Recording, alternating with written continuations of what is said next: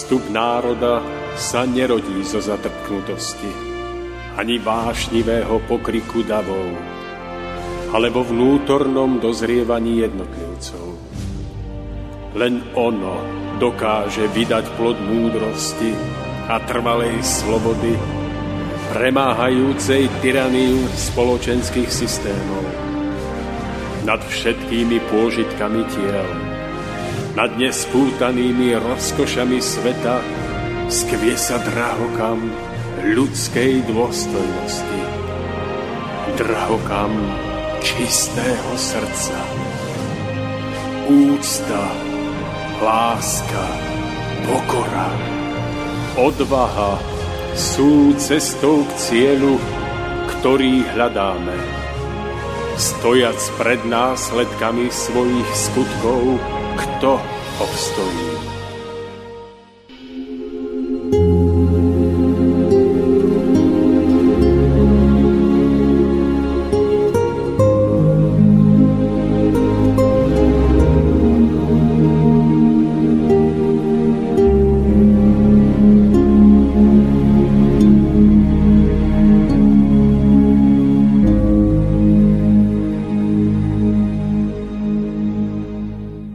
Celom stvorení sú dva veľké druhy života. Nevedomý a vedomý život. Len prežívaním sa môže nevedomý stav premeniť na vedomý. Tak je to aj u ľudského ducha. Keď opustí svoj východiskový bod, ľudský raj, je duchovný zárodok, ktorý ešte nemá žiadne vlastné vedomie a len pudením túžby po uvedomení klesá do hmotnosti, aby žil najskôr ako duchovný zárodok vo vedomom bytí. Ďalší vývoj od vedomého bytia k vedomiu seba samého so stupňujúcim sa nadobúdaním seba uvedomenia je ďaleká cesta s mnohými znovuzrodeniami do ľudských tiel. Pritom stupeň vedomého bytia ako prechod je síce nevyhnutne potrebný, ale duchovný zárodok smie na ňom stráviť len určitý čas, ak nechce vo vývoji zaostať a tým zostať v podobnom stave, aký možno ešte nájsť u niektorých prírodných národov. Plná zrelosť ľudského ducha je totožná s vedomím seba samého, ktorého základom je seba poznanie, že jadro človeka je duchovné a jeho skutočná vlast leží v duchovnej ríši. Dovršenie tohto posledného veľkého stupňa vývoja mali dnes už všetci v hmotnosti sa nachádzajúci ľudia dosiahnuť, pretože čas na to sa podľa zákonov stvorenia naplnil.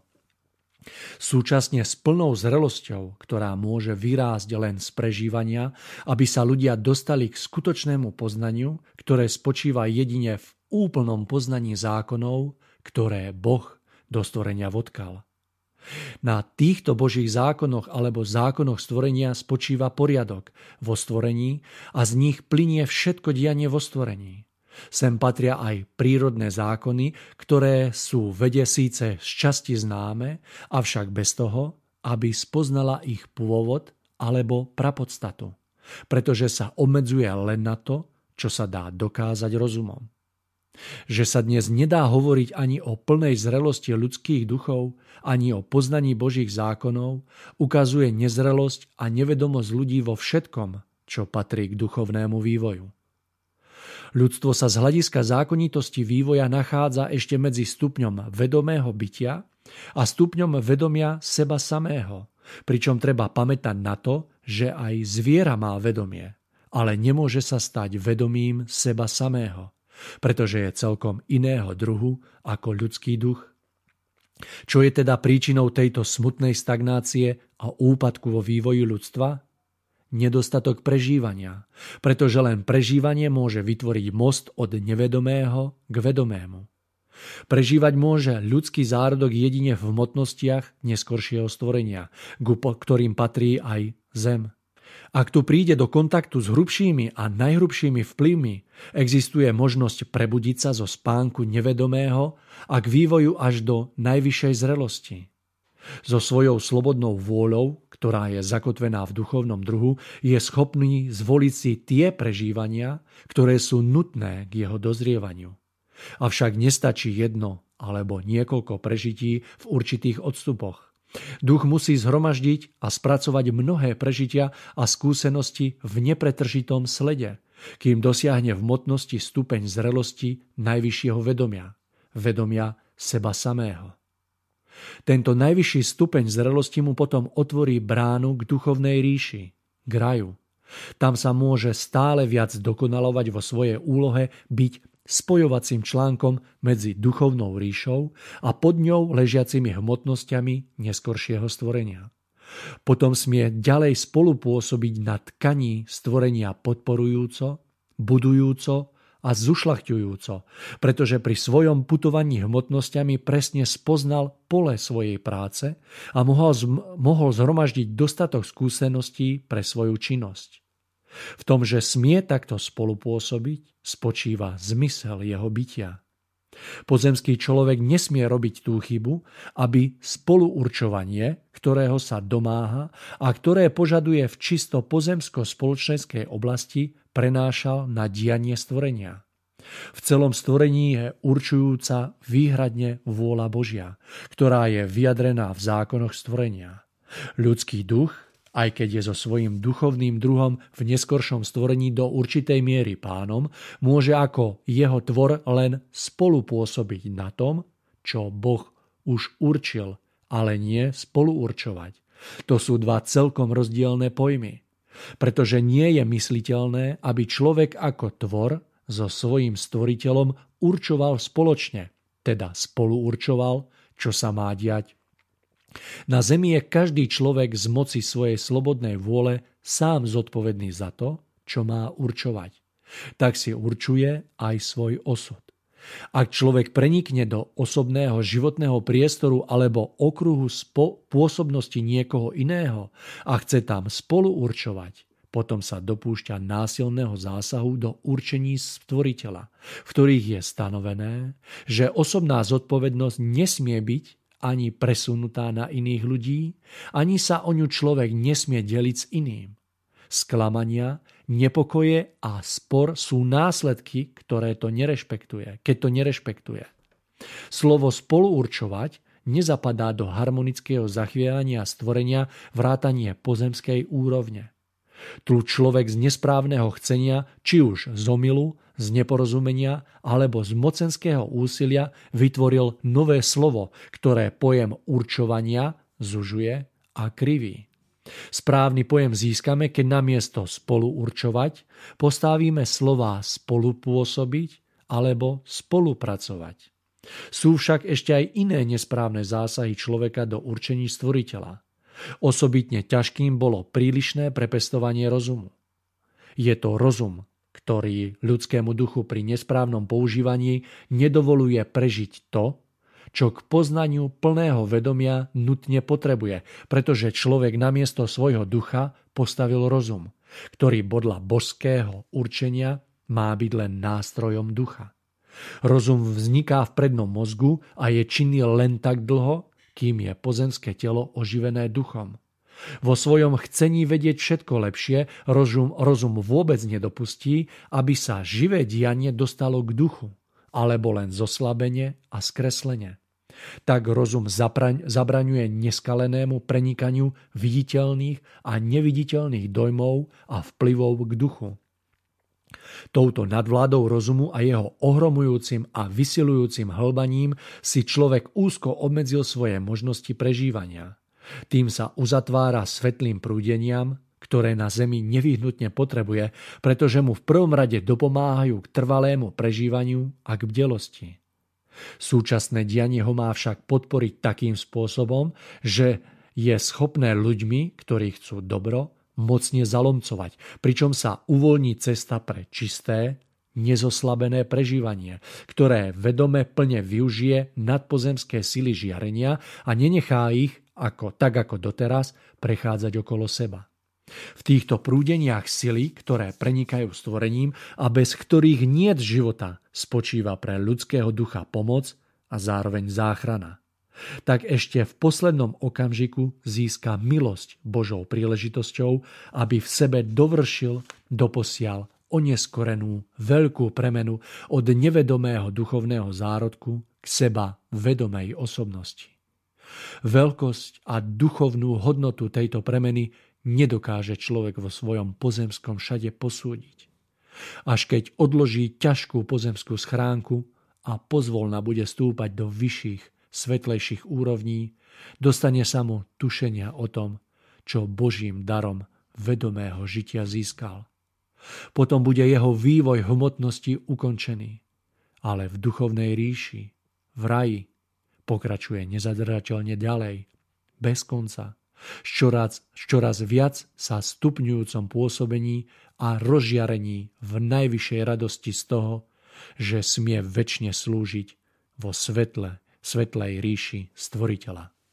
Krásny podvečer zo štúdia na Liptove želám všetkým poslucháčkam a poslucháčom a vítam vás v úvode ďalšieho v poradí už 104. vydania relácia Cesta v zostupu. Moje úvodné slovo tak trošku dáva tušiť, že dnes budeme hovoriť o premene ako takej a konkrétne budeme hovoriť o sebaklame vlastnej premeny.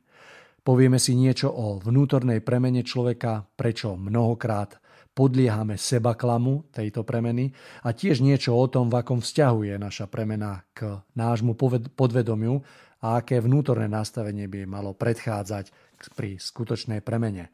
Dnes je v štúdiu so mnou samozrejme Tomáš aj Pavol, takže sa veľmi teším na toto rozprávanie. Reláciu pre vás pripravujeme v predstihu, takže kontakty do nášho štúdia nebudú fungovať No a na samotný záver už len dodám, že reláciou vás bude sprevádzať Mário Kováčik. Nestrácajme čas, pustíme sa do toho. Tomáš, Pavol, krásny večer vám želám, vitajte v štúdiu a odozdávam vám slovo. Tomáš, nech sa páči. Prajem aj ja vám nádherný večer, takisto Pavlovi a všetkým našim poslucháčkam a poslucháčom.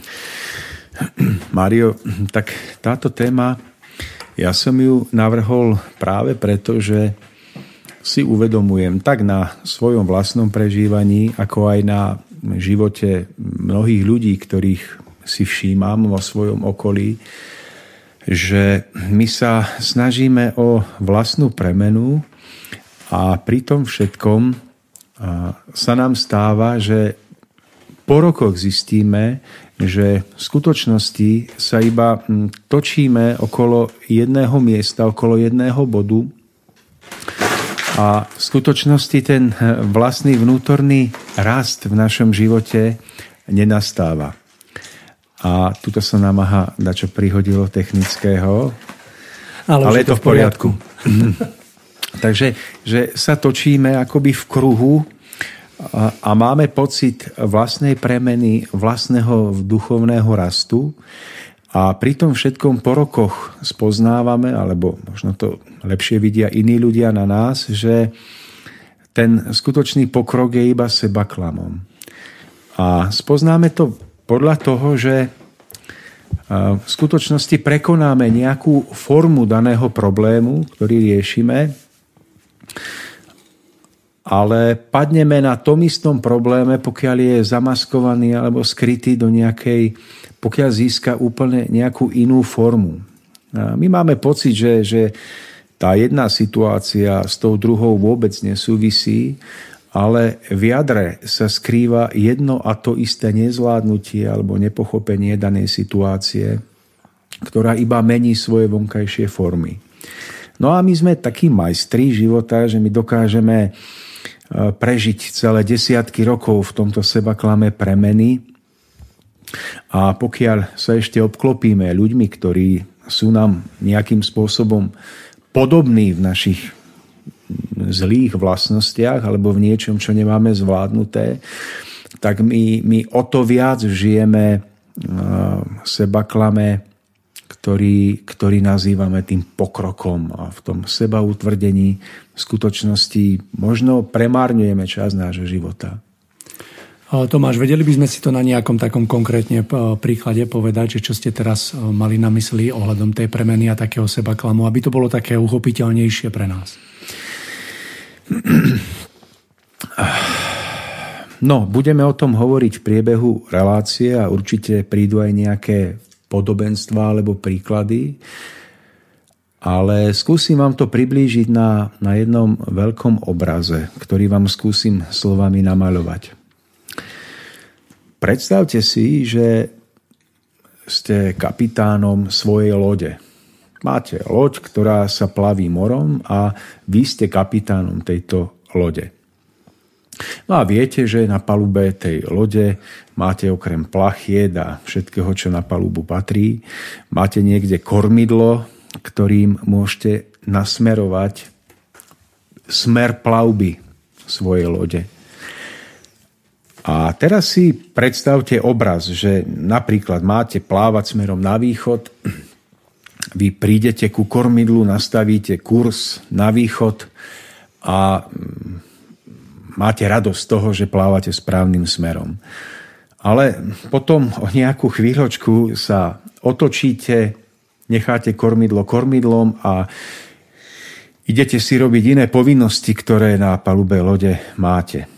Neviem, idete drhnúť podlahu napríklad, alebo idete niekde mm, do nejakej kajuty svojej a idete si tam robiť nejaké povinnosti, ktoré máte. S pocitom, že tá loď ide stále správnym smerom na východ. E, no lenže keď prídete ku tomu kormidlu o dve alebo o tri hodiny, zistíte, že ono sa za ten čas, kým ste pri ňom neboli, otočilo smerom na sever napríklad, samočíne, ani neviete prečo. No a ste z toho prekvapení. A tak si poviete, ej, ja musím to kormidlo opäť chytiť do rúk a opäť ho musím prenastaviť smerom na východ, aby, išlo, aby loď išla správnym smerom. No a takto samozrejme opäť urobíte. Opäť máte chvíľku pocit, že vaša loď ide tým správnym smerom. No ale opäť máte nejaké povinnosti, tak opäť necháte kormidlo kormidlom, vrátite sa naspäť.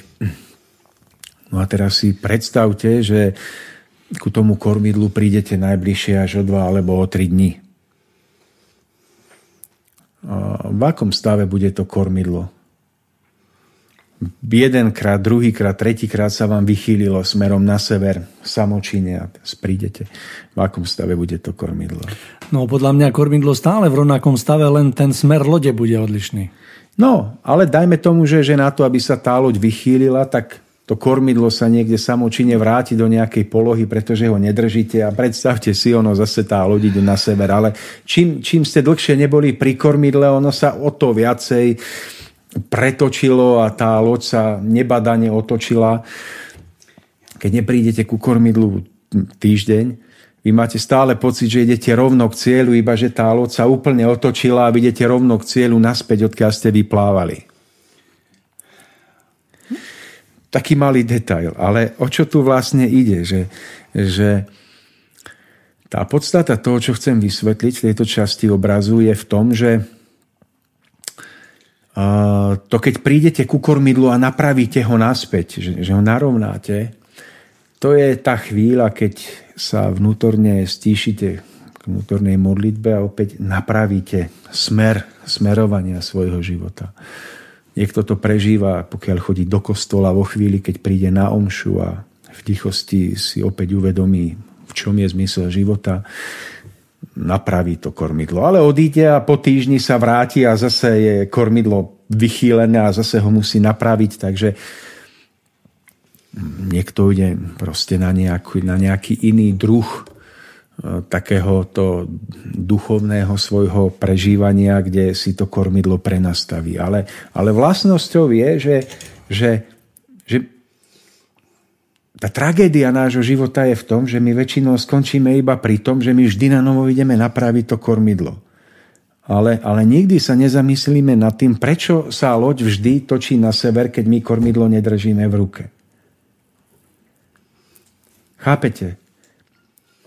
My vieme, že, že loď sa asi otočí zase, tak vieme, že vždy musíme ísť ku kormidlu a napraviť ho smerom na východ. To vieme. Ale prečo si nikdy nepoložíme otázku, že, že dohája? Prečo sa mi vždy to kormidlo otočí smerom na sever, keď ho týždeň nedržím v ruke? To nás nenapadne. Alebo prečo sa mi otočí až tak na sever, že idem opačným smerom s pocitom, že idem na východ, keď nejdem ku kormidlu mesiac. Premýšľali ste nad tým niekedy? Že prečo je to tak? No, premyšľam nad tým teraz, Tomáš, no a mne to príde z toho, čo hovoríte, že toto by bol ako keby ten lepší stav človeka, ktorý si uvedomuje, že, že sú chvíle, kedy to kormidlo ako keby vedome pustil, potom vie, že sa má k nemu vrátiť, napraviť ten kurz. Ale domnievam sa, že väčšinu času ako by sme strávili v tom stave, že my ani nevieme o tom, že máme nejaké kormidlo a že je dobré ho držať pevne v rukách, prípadne ho občasne tak napraviť. No to je, to je tiež asi pravda, že väčšinou zaprvé ani nevieme, že sme na nejakej lodi, ktorú máme viesť. To je, to je najčastejší prípad. Druhý je, že ak vieme, tak nevieme o tom, že máme kormidlo a sme zaň zodpovední, ale ak to vieme, ak sa stane taký prípad v živote, tak vôbec nevieme, či na západ, či na východ, ale ak aj to vieme, čo sa stáva ešte menej krát, tak, tak vôbec nevieme, že ono sa postupne otáča vždy naspäť, keď pri ňom nie sme, takže e, keď pri ňom nie sme 5 rokov, tak ideme naopak. Ale my stále ideme rovno. To len kto na nás z vrchu pozera, tak vidí, že tá hloď sa nám otočila naopak, ale a my ideme rovno. Veď, veď pozeráme sa na, na prednú časť lode a ideme rovno. Kde by sme šli? Veď iba rovno. Ale rovno naopak. A teda, teda dopredu naopak. No ale tá podstata zaujímavá, vlastne, ku ktorej ja smerujem, je v tom, že už keby bol niekto aj tak uvedomelý, že naozaj vie, že vždy musí prísť ku kormidlu a napraviť ho, že, že prečo, prečo sa nám tá loď stále otáča na sever? No vnímam to tak, že keď e, zoberieme za príklad druh našej zrlosti v tom, že si uvedomujeme, že by sme to kormidlo mali držať. No a v tom podľa mňa spočíva ten seba klam, že sa domnievame, že ho netreba držať a že pôjdeme stále tým správnym no, smerom. No, lebo ho nemôžete držať stále, lebo no, v dennom robiť. vedomí to znamená, že neviem, zaspíte a stratíte vedomie, ktorým sa kontrolujete a to je tá chvíľa, keď nie ste pri kormidle. Alebo niekto sa opie, vtedy nie je svojim vedomím a, pri kormidle. Pri kormidle a vtedy robí, čo je v ňom. Takže otázka alebo, znie, že... Alebo ja neviem, na starobu príde človek, po, poškodí sa mu mozog, už sa nevie kontrolovať a byť dobrý a láskavý, ale je taký, aký naozaj je, lebo už proste sú také ochorenia mozgu, že, alebo na starobu, že vy, vyplynie človeka to, čo v ňom je, nie to, na koho sa hral. To je tá chvíľa, keď nie ste pri... Ako zabezpečiť, aby to kormidlo, aj keď ho nedržíte, aby tá loď šla správnym smerom? No neviem, skúsme. No. A to je, to je zaujímavé, lebo na toto... Lebo my potrebujeme docieliť ten stav, aby tá loď šla rovno, aj keď nie sme pri kormidle. Pretože skutočne mnohokrát nemôžeme byť pri kormidle v každodennom živote. Takže ako Tom, keby nastaviť no, takého autopilota. Môžeme byť pri kormidle, ale tak ako vravím, sú situácie v živote, keď človek napríklad zaspí alebo mm, prestane sa kontrolovať a vtedy ukáže sa, aký je. No tak na tom obraze lode je to zaujímavé, že, že na tom, že tá loď sa vychyluje napríklad na sever, hoci má ísť na východ, je, je tá loď nie iba paluba, ktorú vidíme ale možno 4 petiny tej lode to je podpalubie, v ktorom prevážame nejaký náklad. A pokiaľ je v tom podpalubí náklad, ktorý je rozhádzaný alebo je vychýlený na jednu stranu, napríklad na tú, na tú severnú, tak, tak sa stáva, že pustíme kormidlo a loď sa otočí na sever. A teraz tá podstata toho, čo, čo by, čo, o čo mi ide, je nie, že stále chodiť ku kormidlu a narovnávať ho, ale pochopiť, Upratať. že pod palubí našej lode prevážame náklad, ktorý je rozhádzaný. Alebo možno náklad, ktorý tam dokonca nemá čo robiť. Je, je neusporiadaný do nejakej rovnováhy, pretože všetko sme natlačili iba napravo, alebo všetko sme natlačili iba naľavo, alebo sme to poukladali tak, že na kopu a pri jemnom závane vetra sa nám to vždy vysype na zem a rozhodí to celé pod palubie lode a vychýli ju z dráhy. Chápete, čo hovorím? Rozumiem tomu. A čo je podpalubím v našom živote? tak myslím, že by to mohla byť oblasť takého podvedomia, to nazvem. No, skrátka hĺbších pohnutok, ktoré sú v nás, niekto to nazýva podvedomie alebo hĺbšie vedomie. Je to aj oblasť, ja sa vás takto máš opýtam, že vy to vnímate aj tak, že by to mohla byť oblasť našich inštinktov? No, do toho podpalubia patrí toho viac. Ale teraz sa aspoň zmierme s tým, že nie je všetko tá paluba, ktorú vidíme. Skrátka, to, čo si uvedomujeme. Pretože paradoxom mnohých našich lodí, našich životov je, že my na, na palube návonok máme vydrhnutú podlahu. My to máme všetko vyriadené. Tam môžete zobrať ako ho na palubu a zo zeme mu poviete, najedzte sa zo zeme, tu je taký poriadok. No ale máte tam poriadok, nádhera. No ale prečo sa vám loď vychýľuje stále na sever? Týmto sa trápme. Nie, že máme na lodi nádherný poriadok, že tam je všetko vyukladané, vydrhnutá podlaha v lepšom prípade. Ale nevšímajme si toto, prečo sa vám loď vždy vychýli, keď nie ste pri kormidle. Toto je podstatné. No pretože v podpalubitej lode máte taký bordel, že keby ste tam nahliadli, tak sa hambíte na tú loď niekoho zobrať. A to podpalubie, to sú hĺbšie pohnutky v nás, ktoré motivujú naše, naše skutky a ktoré vytvárajú tú podstatnú časť toho, kým sme. A teraz sa môžeme porozprávať o tom, že o tom podpalubi, pretože my navonok hovoríme, čo chceme. Chceme byť zdraví, chceme byť šťastní, chceme byť úspešní. A prečo nie sme? Lebo naše hĺbšie vnútro je rozhodené a je nastavené na pravý opak toho, čo chceme.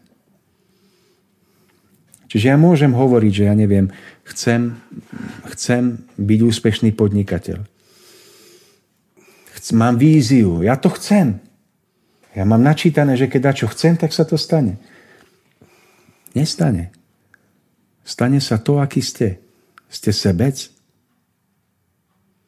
tak skončíte na mizine. Darmo, na, na čo ja na palube budem mať krásnu víziu poriadku, že ja viem, čo chcem, keď pod palubie je sebectvo. No tak skončíš na dne.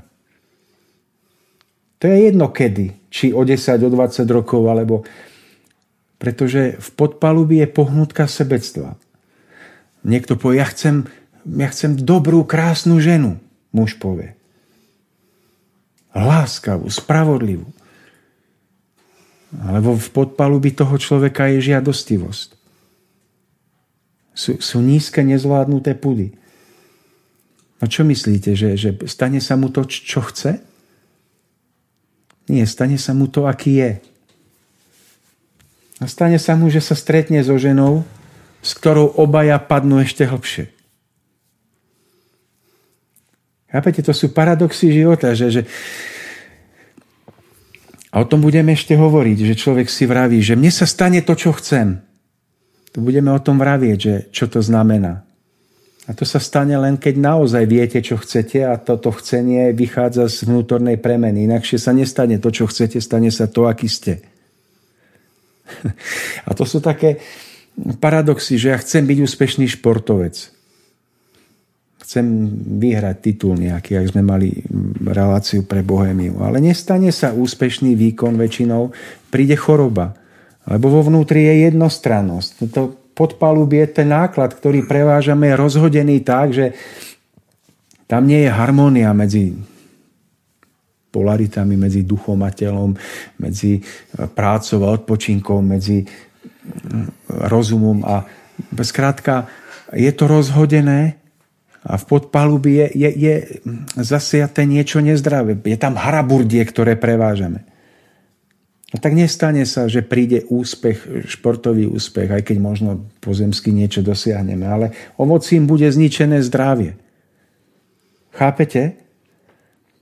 Lebo, lebo my stále pracujeme na rovine toho, čo na tej palube vidíme, ideme vždy narovnať kormidlo, ale my nevidíme, že v podpalubi je rozhodený náklad v našom vnútri a, a že tam je špina a že tam prevážame hromadu veci, ktoré tam nemajú čo robiť.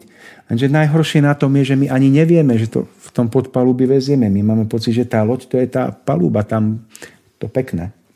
Toto je ten seba, seba klam Tomáš a uvedomenie si vlastne, že, že do života v skutočnosti vysielame práve to, čo máme v podpalubi, nie to, čo je nad tým. A to my nevieme, lebo my, my hovoríme toto, dačo iné. Toto, toto, že si neuvedomujeme ako ľudia, že neuvedomujeme si ani to, že nie sme si vedomí toho, že vlastne čo má dopad na to, ako sa budú veci vyvíjať, že to má práve to. No, no a budeme postupne hovoriť o tom, Mario, že čo to znamená urobiť si poriadok v podpalubi a nepodlieha tomu a nepodlieha tomu, aby, aby tá loď mohla skutočne, aj keď pustíme kormidlo z ruky, aby mohla ísť rovno aj keď zaspíme, aj keď sa nekontrolujeme svojim vedomím, aj keď e, sme úplne sami sebou, aby tá loď mohla plávať stále rovno. Takže Mário, navrhujem, dajme si kratučku skladbu, alebo aj dlhšiu a pôjdeme ďalej.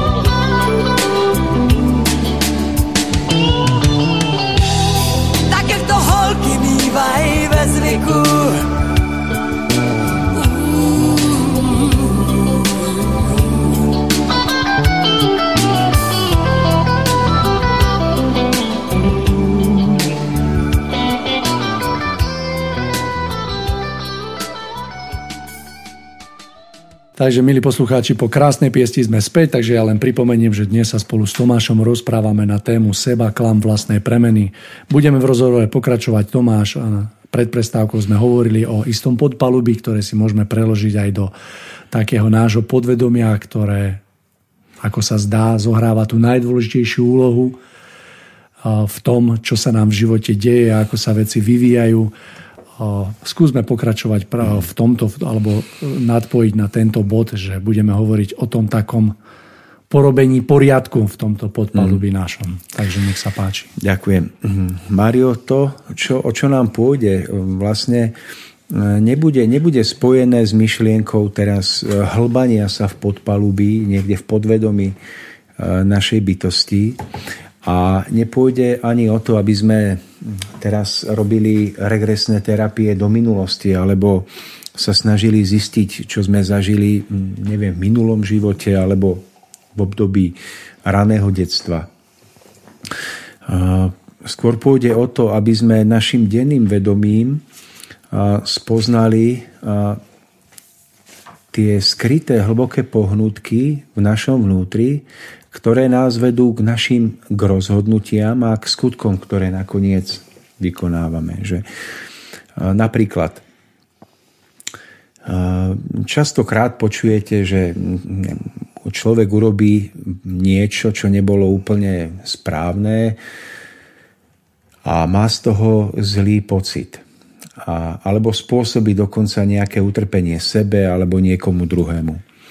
No a mnohokrát si povie, že ale ja ako nejdem za tým, že, že čo ma motivovalo, čo ma viedlo k tomuto skutku, k tomuto môjmu rozhodnutiu. To už bolo, to už je minulosťou, treba sa pozerať dopredu. No je to v podstate veľmi pekná myšlienka, iba že ten, ten istý človek o dva týždne, alebo skrátka neskôr, príde do, do podobnej situácie, možno že do úplne takej istej a, a urobí rovnakú chybu. A zase si iba povie, ale mm, to, to treba sa pozerať dopredu, nebudem to riešiť a, a stále vlastne iba prestupuje z jedného miesta na druhé a opakuje rovnaké chyby s tým, že nechce sa zaoberať niečím negatívnym, nechce riešiť nepríjemné situácie. No a takto všetko zametá pod koberec. Ja som sa dokonca stretol s jednou, poznám jednu pani, ktorá si píše denník. No a tá pani si, si prednedávnom zapisovala do denníka niečo, čo už pred dvoma rokmi vyriešila tým, že, že si povedala, nebudem to riešiť. Ste to vyriešila tak, že dva roky žila s pocitom, že to má vyriešené a po dvoch rokoch si, si zapísala to, čo v ten deň prežívala a nejak z hodou okolností otvorila ten denník z pred dvoch rokov. No a viete, čo sa tam dočítala? Že ona pred dvoma rokmi riešila ten istý problém, tie isté myšlienky a tie isté um, bolesti, ktoré, ktoré riešila v ten deň, kedy, kedy si to otvorila spätne. A pri tom všetkom si uvedomila, že ona vlastne ten problém v skutočnosti nevyriešila. A vôbec ho nevyriešila tým, že si povedala, proste nebudem to riešiť. A tak sa, tak sa stáva, že my iba odkladáme riešenie niektorých otázok, problémov tým, že chceme byť pozitívni, nechceme sa zaoberať negatívnymi pocitmi. No a tak sa nám v podpalubí našej lode iba hromadia hraburdy a prevážame, a nečistota a prevážame tam mnoho vecí, ktoré by mali výjsť von a nakoniec byť z podpaluby a z tej lode úplne odstránené. Nechcem teraz, aby sme hlbali o našich problémoch a chybách, ktoré sme spravili, ale, ale ide o to, že mnohokrát si stačí položiť otázku, hm, čo ma v skutočnosti vedie k tomu, že ma táto alebo táto vec trápi. Prečo sa ma toto správanie druhého človeka dotýka? Čo, čo je skryté vo mne, že ma bolí, keď druhý mi robí toto?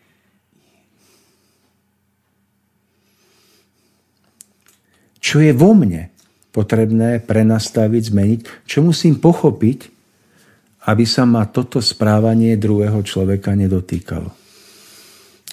To je to otvorenie onoho poklopu do podpalubia, do ktorého má vôj svetlo. Ale my ten poklop musíme otvoriť, aby tamto svetlo vošlo. A otvorením toho poklopu je, že si položíme pravdivú otázku, prečo ma táto vlastnosť druhého človeka trápi. Teda nie je to, že si poviem, nie, netrápi ma to. Je to, prečo ma toto jeho správanie trápi? Prečo ma boli? To je to otvorenie dvierok dnu do podpalubia lode, do ktorého má vojsť svetlo.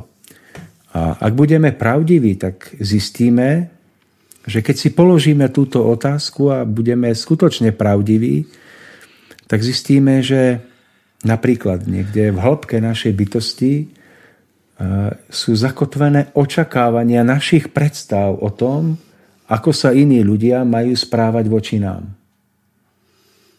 My to nevieme, že my očakávame od iných ľudí niečo. My máme pocit, že sme slobodní, že my druhým dávame slobodu, my máme na palube poriadok, iba že v hĺbke našej bytosti je napríklad jedna z týchto vecí, ktoré prevážame, skryté očakávania voči druhým. Že druhý by sa mal správať úctivejšie. Že druhý by mal oceniť mňa, moju bytosť, moje, moje, moje, to, čo robím. A teraz zistím, že v skutočnosti moje očakávania spôsobujú, že vždy, keď sa nenaplnia, tak som rozhodený. Ale ja neviem, že, že tieto očakávania sú skryté v hlboko v podpalubí, v podvedomí môjho vnútra. A ja ani neviem, že mám tie očakávania. A tak, ak chceme to skutočne zvládnuť, tak je potrebné si to uvedomiť a ísť s tou myšlienkou až do skutočného svojho vnútra. A zistiť, prečo, prečo ja očakávam od druhého človeka, že on bude so mnou nejako jednať.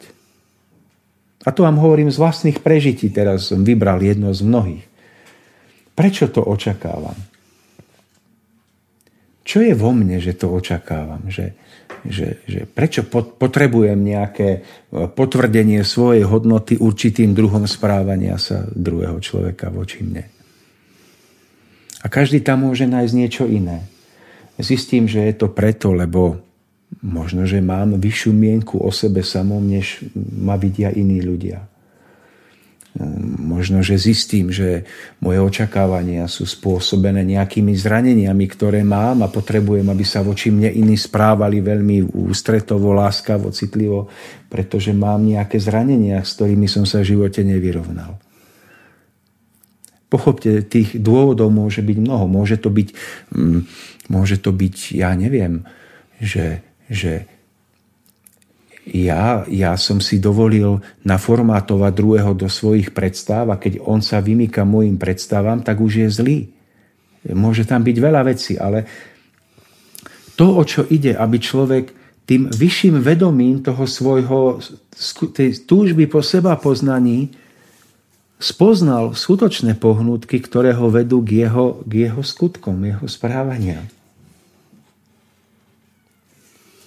Na to som povedal príklad, ak sa ma niečo dotýka, dotýka správanie sa iného človeka. Ale tam môžu byť mnohé veci. Napríklad, že ja neviem, že, že, že loď sa mi vychyluje na sever e, v tom zmysle, že e, musím strašne veľa že, že sa vychylujem niekde smerom, e, čo ja viem, že nedarí sa mi v hmote na zemi že musím strašne veľa drieť a nikto mi to nechce zaplatiť a, a proste trápim sa.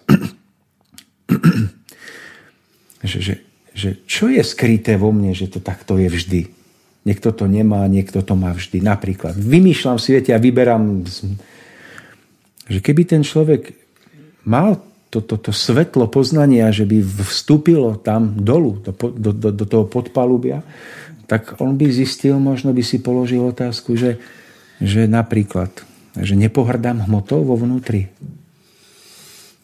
Poznám veľa tzv. duchovne usilujúcich ľudí, ktorí došli k tomu, že hmota to je príťaž.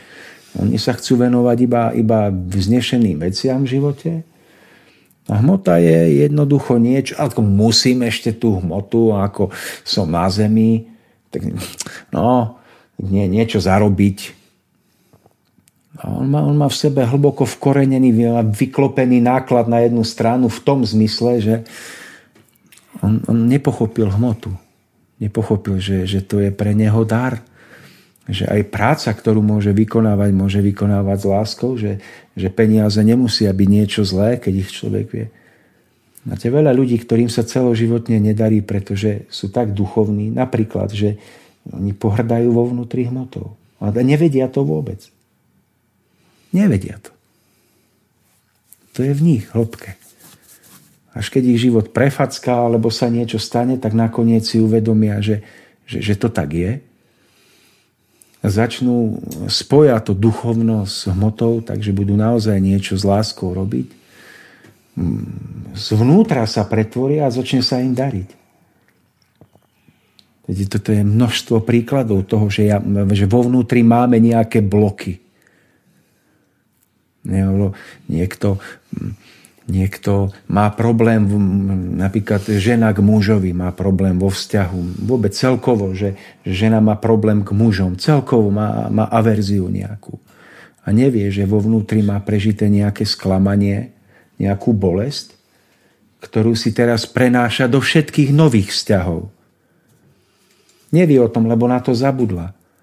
A nevie o tom, že to vtedy nezvládla a nepresvetlila to podpalubie svoje tým skutočným svetlom poznania, tak tam má uložený blok, sklamanie, nepochopenie niečoho. Ale to motivuje jej ďalšie skutky a to motivuje, že ak ona sa práve nepomodlí, tak okamžite z toho vnútra vypláva to, to nepochopené a jej život sa vychyluje niekam. Zase že tie vzťahy nefungujú, že zase stretáva ľudí, s ktorými to nejde. Neviem, ja môžem tú hodinu vy, vynachádzať príklady. Že niekto by napríklad chcel niečo tvoriť, niečo krásne, že, že tam vie, že by mal, ale proste stále sa mu to vychyluje, že, mu to, že nemá na to čas, nejde to. Prečo? Bo v podpalubi v podvedomí má uloženú myšlienku, že, že už je neskoro, je starý, niekto mu povedal, ty na to nemáš, nemáš na to gény, milión dôvodov, prečo sa nedá.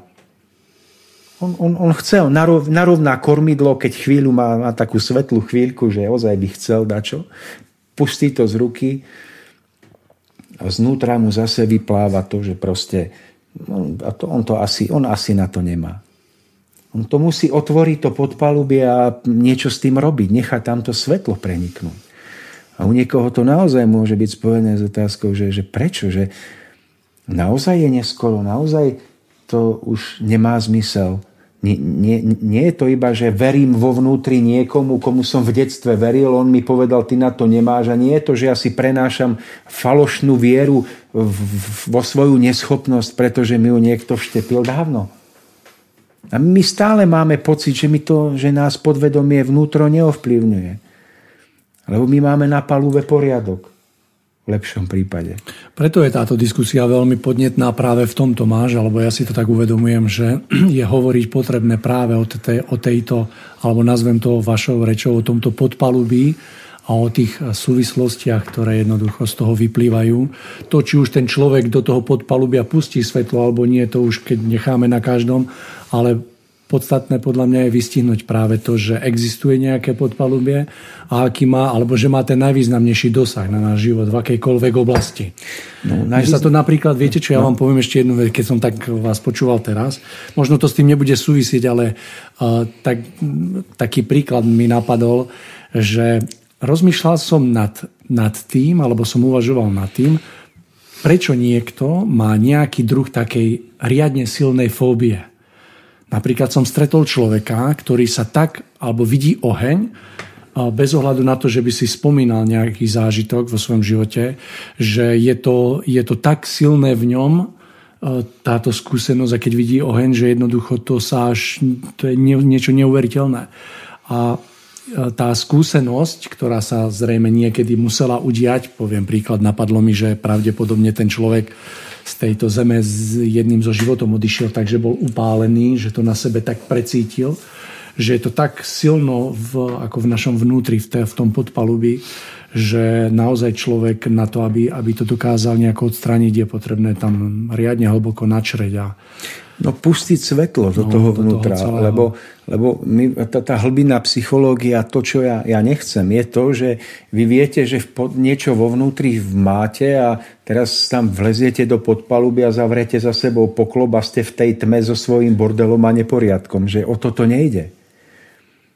Ale ide o to otvoriť to a nechať tam preniknúť svetlo, cez ktoré skutočne uvidíme, aké pohnútky nás k čomu vedú a prečo vlastne sme tam, kde sme. Prečo tam máme veci, ktoré, že možno to otvoríme a v tom svetle poznania uvidíme, je, ja tam veziem 1500 rokov starú skriňu, ktorá je prejdená červami. Na čo ju tam vozím? Mám tam starý bicykel, ktorý už tam som mal dávno vyhodiť v minulom prístave. Mám tam starú motorku, staré rachotiny. Na čo to tam vozím? A loď zafúka vietor, tam sa to všetko rozhodí a loď ide zase inak, než chcem. Ale nie, my, my posvetne držíme zavretý poklop, lebo tam dovnútra sa nechodí, dopredu sa pozeraj. No Alebo... pozeraj sa dopredu, keď je, dopredu je naspäť. To máš možno aj taká možnosť, že my síce aj pokrop otvoríme, ale ho zavreme za sebou a potom tam chodíme v tom sa tak... No a to je taká, taká hlbina psychológia, že tam sa zavreme, už potom ani, ani kormidlo, ani svetlo, už, už vôbec, ale to ja som povedal ten lepší príklad, že sme aspoň na, to, na tej palube, ale niekto uviazne v podpalubi a spí tam tisíc rokov. Ale zabudne, že existuje Zabudne, že má nadpalubie. Takže ale pre, tý, pre toho, čo je na palube a nevie, že čo ovplyvňuje jeho vnútorné pohnutky, treba mu povedať, že tamto máš, máte, otvoriť, svetlo pustiť a pozrieť sa do toho. Že čo tam my prenášame, to keby ste videli, tak sa zhrozíte, že to treba vybrať von a vyhádzať to preč. Alebo to poopravovať a niečo s tým robiť. A poupratovať. A to je práca pre každého, ale poviem ešte jeden z príkladov mnohých, že táto doba je, je tým postihnutá, že muž voči žene, alebo aj ženy voči mužom, že mm, všelijaká tá e, nízkosť, ktorá sa prejavuje e, nezvládnutými pudmi, čo dneska je toho plno v počítačoch, v televízii a to, ľudia majú pocit, že môžu voči tomu bojovať tým, že, že za každú cenu si ja idem mať čisté myšlienky a neidem toto a neidem. A prečo, prečo ľudia sa v tomto stále vracajú naspäť, že, že chvíľu pustia kormidlo a zase ich prepadávajú rôzne nízkosti? No lebo v tom podpalubi, v tom vnútri je, je nepochopenie podstaty vzťahu lásky, ženy a muža, alebo naopak. Kým to svetlo neprenikne dovnútra, človek z hĺbky nespozná, v čom je podstata vzťahu. V čom vlastne tkvie e, podstata e, harmónie. Tak, tak stokrát sa môže naprávať to kormidlo, ale ten človek bude vždy obeťou všetkých týchto silných foriem surovej pudovosti. A miesto toho, že aby človek z hĺbky pochopil podstatu lásky zvnútra svojho ducha, to neurobil. Pretože vo vnútri je to stále mm, nastavené na sebectvo. A vo chvíli, keď práve nie je pri kormidle, tak sa to opäť otočí a človek bojuje s deväťhlavým drakom, že keď mu jednu ocekne, dve nové mu narastú. Povedal som príklad toho, že ak je v hĺbke človeka nastavené sebectvo, ktoré vzťah druhému pohľaviu používa iba na uspokojovanie sebeckých prianí, tak tá loď vždy sa bude vychylovať, aj keď ju každý deň budete napravovať kormidlom, pretože tá podstata vzťahu nie je sebectvo. A je potrebné zvnútra bytosti, z našej najhlbšej, najhlbšieho vnútra, podpalubia svojho vnútra, na novo pochopiť podstatu.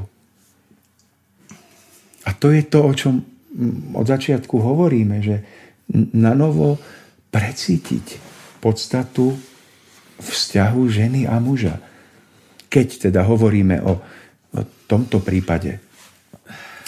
A ale to je práve vlastne eh, to, pre, to správne preukladanie vnútorných vecí.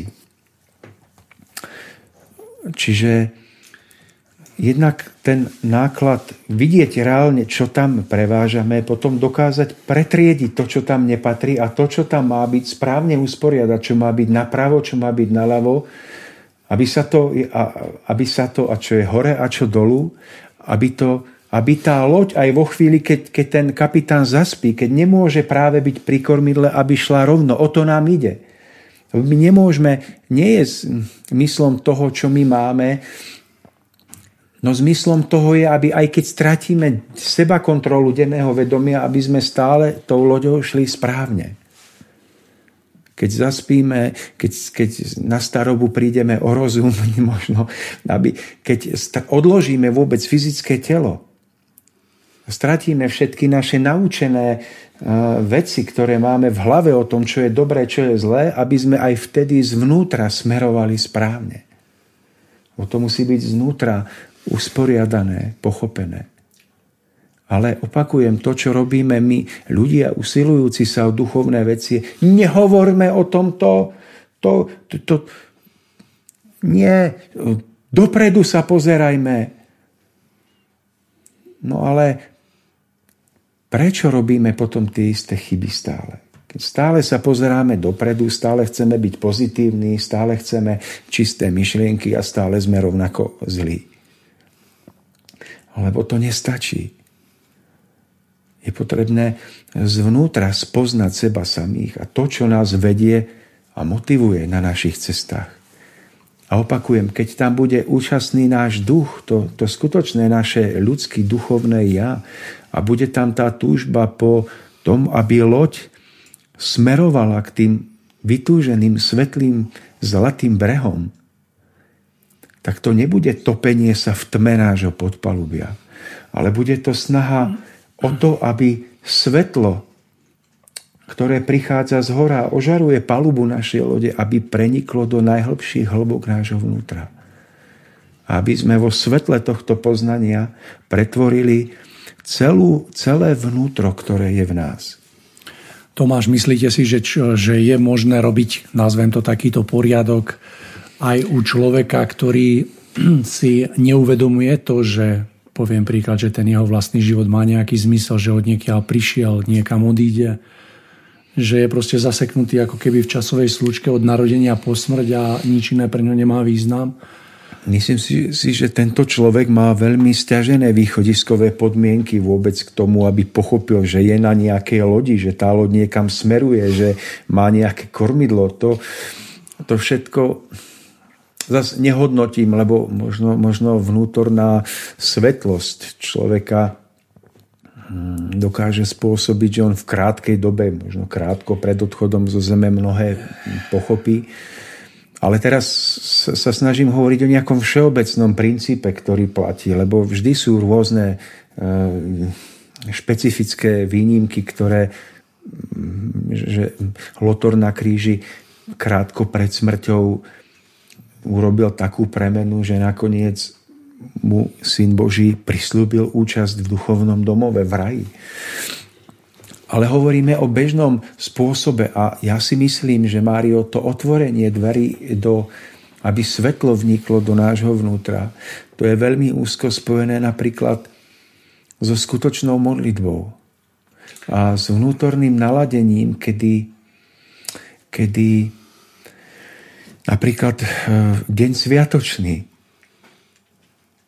kedy si dokážeme jednoducho uvedomiť v tom správnom naladení, kým skutočne sme, alebo čo skutočne vedie naše pohnútky, čo nás motivuje na, na našich cestách.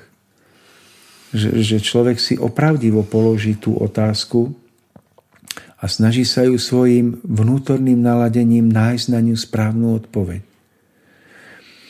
To je to je súčasťou tej práce, ktorú človek by mal vykonávať. Či večer, keď zaspáva, aby sa pozrel na deň, ktorý prežil a tým duchovným okom uvidel, čo v naladení toho zhonu nevidel.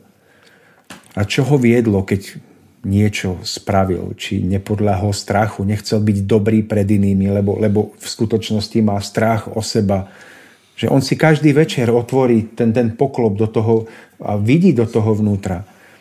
Že prečo som chcel byť pred šéfom za každú cenu dobrý aj na úkor toho, že som iného kolegu potopil. Že čo, čo to vo mne bolo? My si tú otázku nepoložíme. Prečo som to zase spravil? Že čo bojím sa, že ma vyhodí? Chcem byť lepší, než, než som? A ak je to tak, tak prečo je to tak? Potrebujem to k životu. Nie je iná cesta, ako získať úctu. Toto je otvorenie dverí do toho vnútra. Ale človek nie. Človek nakydá na druhého, do tam dolu sa radšej nepozerá do svojich pohnutok a tak ide deň za dňom, získa z toho zvyk a tak sa potom každý šplhá po chrbáte druhého až hore, až kým nezistí, že v podstate prehral život. Tomáš, pýtal som sa preto, pretože viac menej to vnímam tak, že to veľmi so sebou akože úzko súvisí, pretože keď sa rozhľadnem okolo seba, napríklad na takom typickom príklade, že my ako ľudia máme aj nejaké také aj dobré, aj zlé vlastnosti a niekedy by bolo dobré na tom tak troška popracovať a keď, sa, keď vnímam niektoré také príklady, že my napríklad vnímame nejakého človeka a potom počujeme iného človeka, ktorý je z rodiny, povedať, že veď on taký je a vidím, že ten človek ako keby nemá úprimnú snahu nejako pracovať na tých svojich neušlachtilých eh, vlastnostiach a tak. Preto som chcel povedať, že sa domnievam, že to veľmi so sebou úzko súvisí, že ten poklop do toho podvedomia môžeme otvárať až vtedy, keď pochopíme, že náš život má nejaký zmysel, že má nejaký cieľ, že pozemský, že, že chápeme jednoducho tento význam. Poviem to na jednoduchom príklade. Pozorujem, že mnoho ľudí, keď má uvažovať nad tým, čo to je smrť, tak radšej to dá bokom, ako keby sa ich to nemalo týkať. A to je presne Hej, ono. No. To je... Ale nepoložia si otázku, prečo majú strach. Tak toto, že, že sa v tom vôbec e, nevieme pohnúť dopredu a um, je niekedy... No, je to zaujímavé, že existujeme v stave, kedy sami pred sebou si nedokážeme položiť otázku o niečom, čo sa nás nevyhnutne týka. Hej že mohlo by sa zdať, že je až nepochopiteľné, že prečo človek jednoducho tento medzník odkladá stranou. Presne tak, ale si zoberte, Mário, že to je veľká otázka, že, že my v zhone tých vecí, ktoré riešime, si nepoložíme túto otázku, že, že máme z niečoho strach. No ale prečo mám ten strach? väčšinou zistíme, že nám chýba po, po, skutočné poznanie. Takže ak by sme mali poznanie, stratíme strach. Ale my, my nejdeme do tej hĺbky toho, že, že tak ak mi chýba poznanie, tak, tak chcem poznať. Tak začnem hľadať. Že, že väčšinou končíme pri tom, že máme strach, radšej rýchlo meníme tému, rýchlo proste od toho odchádzame a nič zle sa nestane, iba to, že ten strach máme celý život, iba chvíľkami ho zatlačíme viac, chvíľkami menej. Ale toto nie je ono. To je to, že, že keď pustíme kormidlo z ruky, tak sa loď zase vychýli a ide si svojim smerom.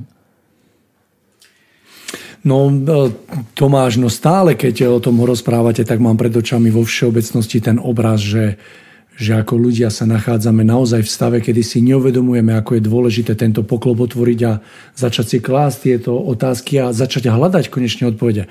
To máš jednoduchý príklad. Predstavme si, že by sme sa momentálne stretli s človekom, ktorý je veľmi dobrý, ale ktorý naozaj nejaví záujem o takúto premenu alebo takéto otváranie poklopu. Čo by sme mu povedali?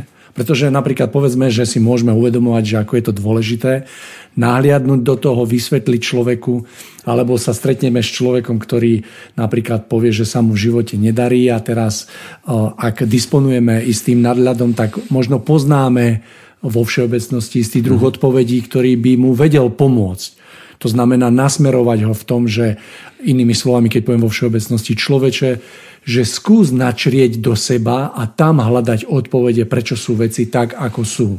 Čo by sme mu tak povedali? Mario, ja si myslím, že to otvorenie, mm, to presvetlenie vnútra, to je jednoducho spojené s túžbou po seba poznaní, po skutočnom seba poznaní. A ja by som inými slovami toto nazval, že je to seba poznanie toho, čo skutočne je vo mne a čo hýbe mojim vnútrom.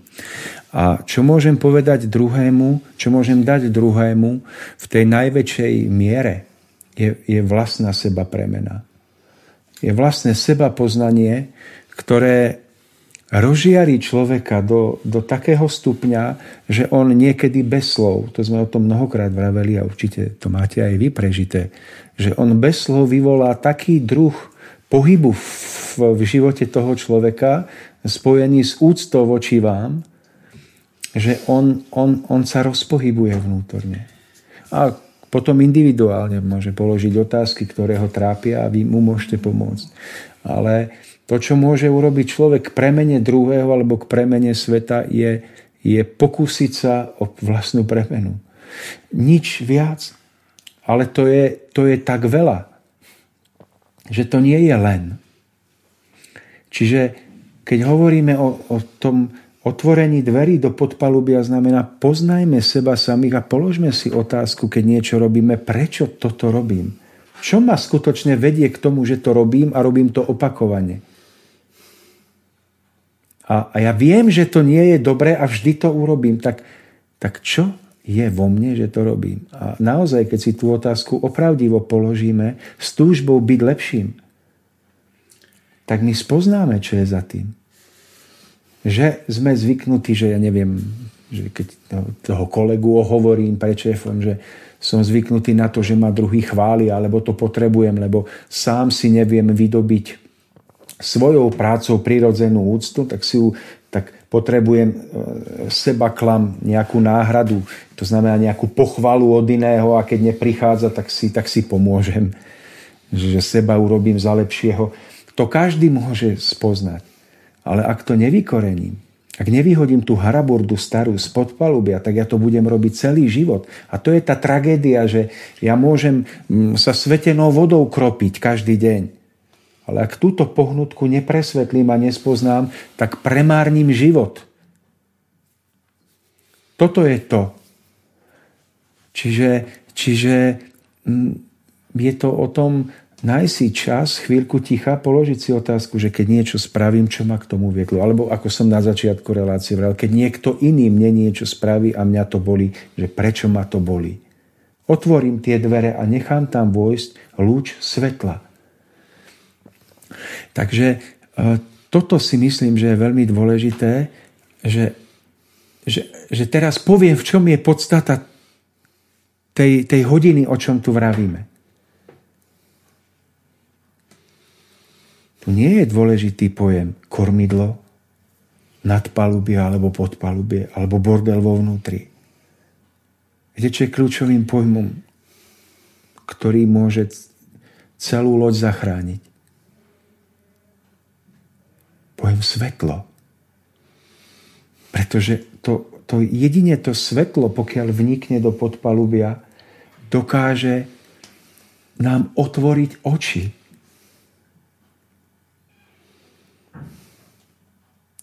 A tým svetlom, čo je svetlo z podstatného hľadiska, duchovného hľadiska?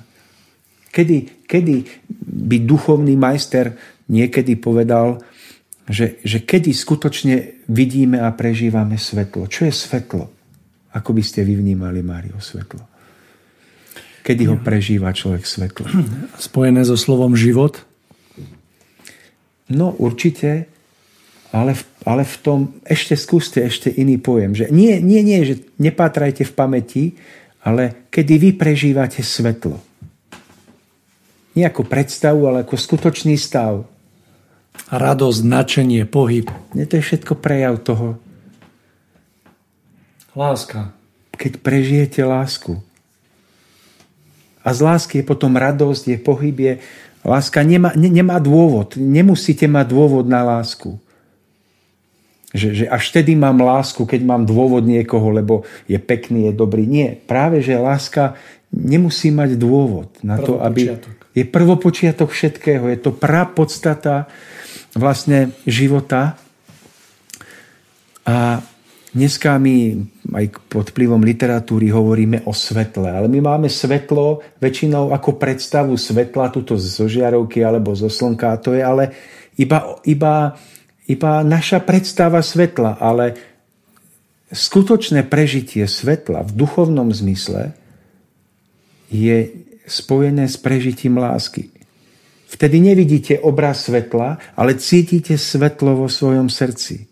Cítite ho, pretože tento cit vás naplní do najväčšej možnej sily vrúcnosti, načenia, túžby žiť lepšie,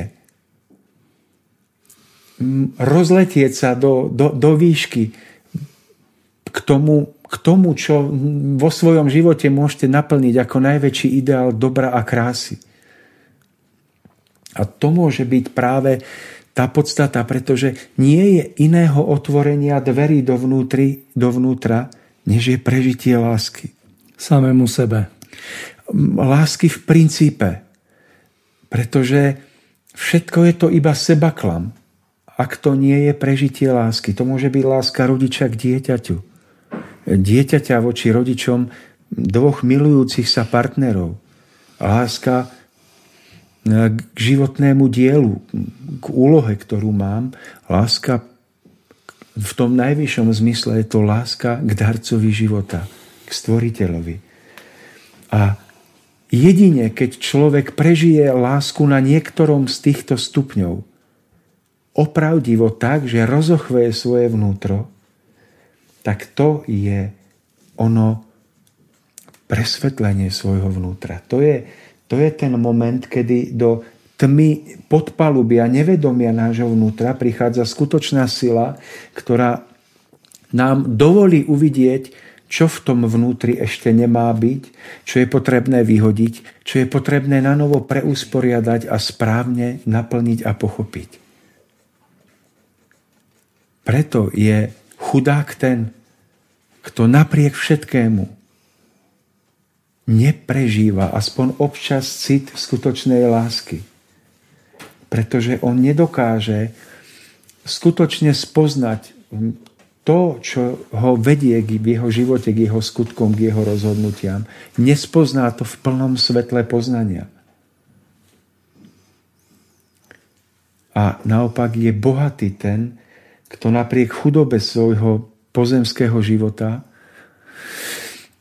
má niekoho, voči ktorému sa mu vo vnútri zachveje tento cit v ňom je spojené to, že náhle, keď toho prežijete, tak v ňom je obsiahnuté ten na jednej strane pocit svojej nahoty, pretože v tomto cite lásky spoznáte svoju nehodnosť voči druhému.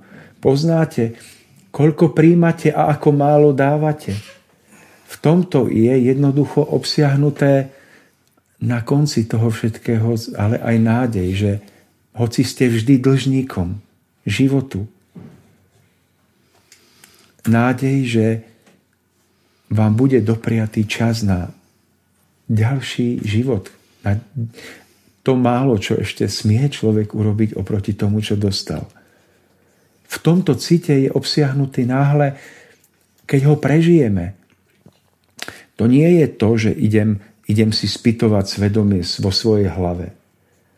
To je v tomto prežití tohto citu je uvedomenie si všetkého. Ale najviac toho, čo najviac potrebujeme. Uvedomenie si toho, v čom zaostávame, kde sme dlžníkmi životu. Mm, uvedomenie si darov, ktoré máme a túžba nesklamať tú dôveru, ktorá je nám daná. A to v tomto svetle je možné pretvoriť svoje najhlbšie vnútro, kde s citom úcty k stvoriteľovi v tomto svetle skutočného obnaženia, pretože väčšinou vnímame iba obnaženie, pretože my skutočne v tomto svetle nemáme pocit triumfálnej veľkosti. Kto precíti skutočnú lásku, spozná predovšetkým svoje obnaženie. Spozná to, že on je dlžníkom veľkému stvoreniu a vie, že to jediné, čím môže aspoň čiastočne opetovať tento dlh, je jeho život v čistote, vo vernosti a v skromnosti a v obetavosti niečomu, čo poznáva, že leží pred ním a čaká na jeho, na priloženie ruku k dielu. A v tomto stave, keď bude túžiť po svojej premene, on skutočne spozná, čo je v ňom ukryté, hoci to tam roky nevidel.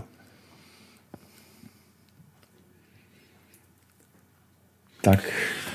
No, vyžaduje si to veľkú odvahu, si myslím, do seba načreť a otvoriť ten poklop a nechať tam vniesť to svetlo a byť pripravený na to, že už sa tam nachádza čokoľvek, byť odhodlaný s tým niečo urobiť, uchopiť to správne a nechať tam to svetlo naozaj posvietiť. No želám, aby aby sa nám to v živote darilo, nám všetkým, aby sme sa tak posúvali čoraz viac dopredu a aby sme sa stretávali čoraz viacej vedomých, vedomí si seba.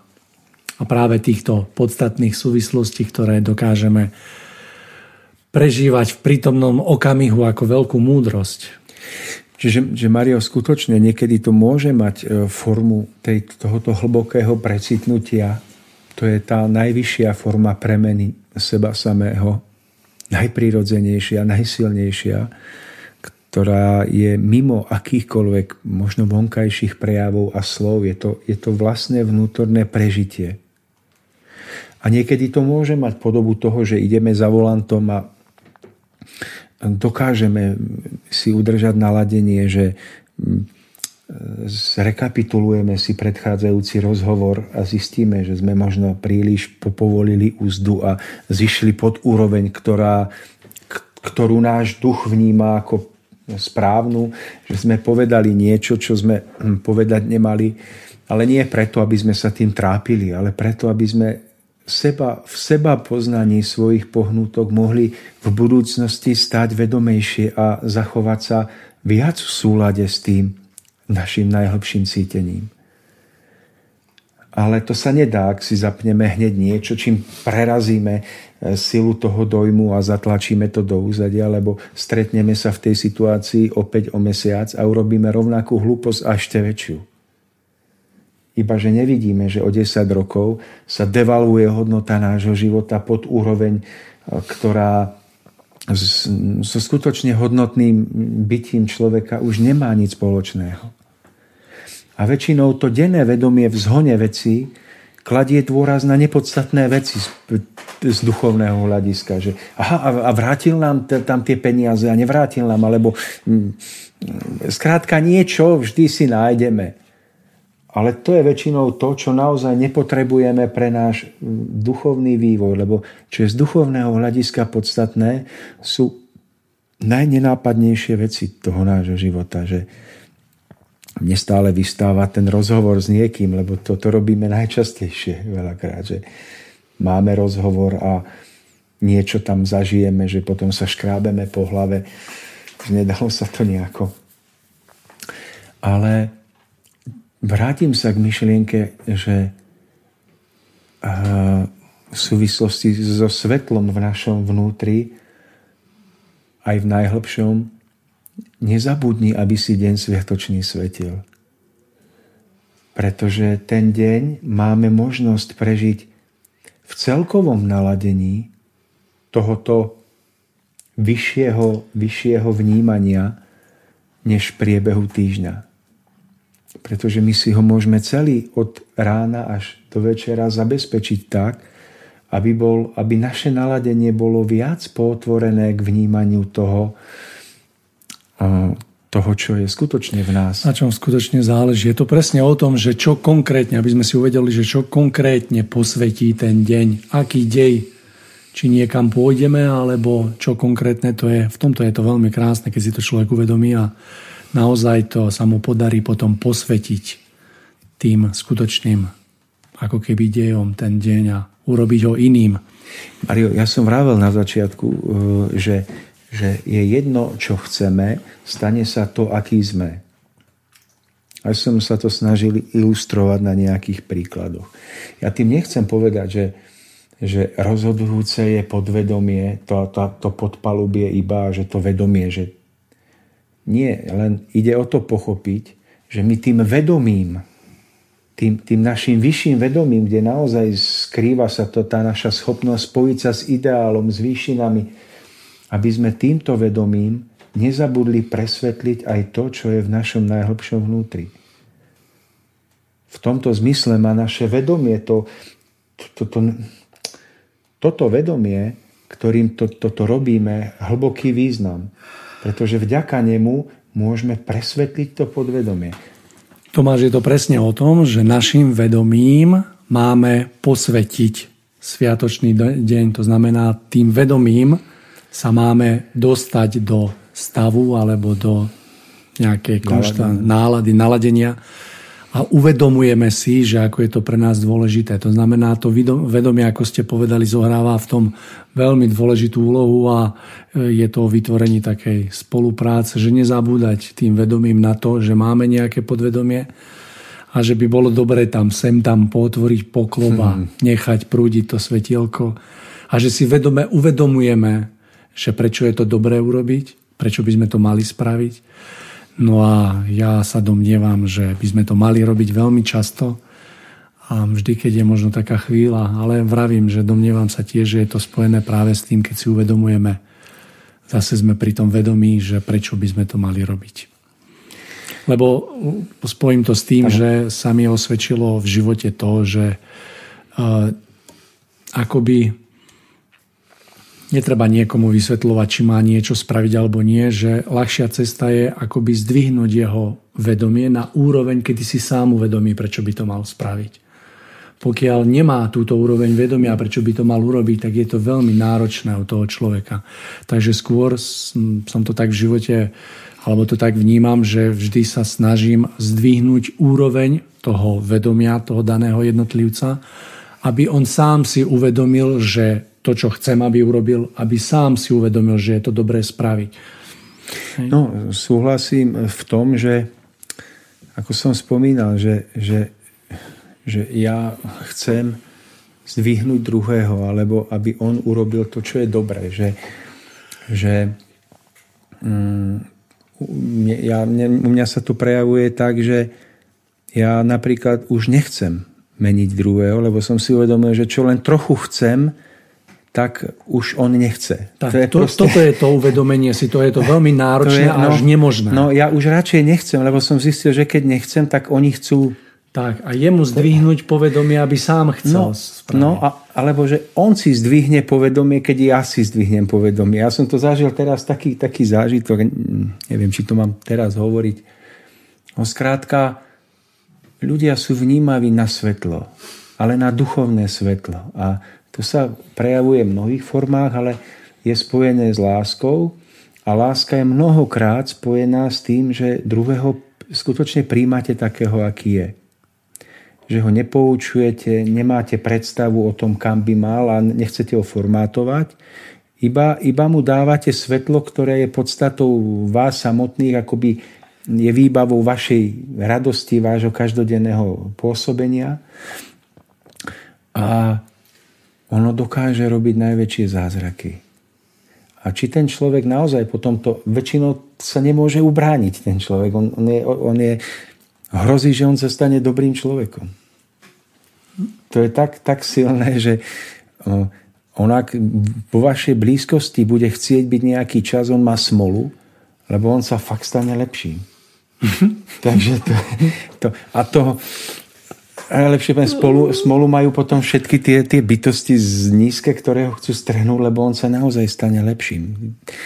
A takže to sú také obrazy, že, že skutočne teda to vedomie naše je dôležité. Ja som nechcel povedať, že, že, že to podvedomie iba.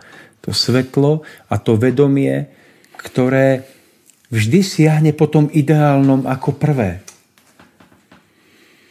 to má tam byť ten ideál toho vedomia, ale to vedomie si musí zároveň urobiť poriadok aj, aj s tým najhlbším vnútrom.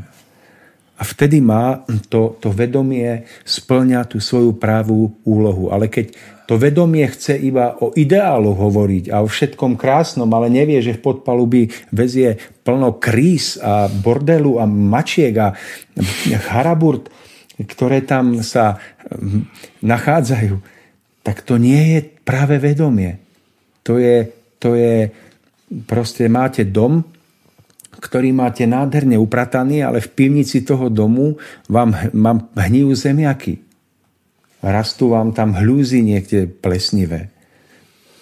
Viete, aké domy sa stávali, že máte dom a v strede máte taký otvor do pivnice.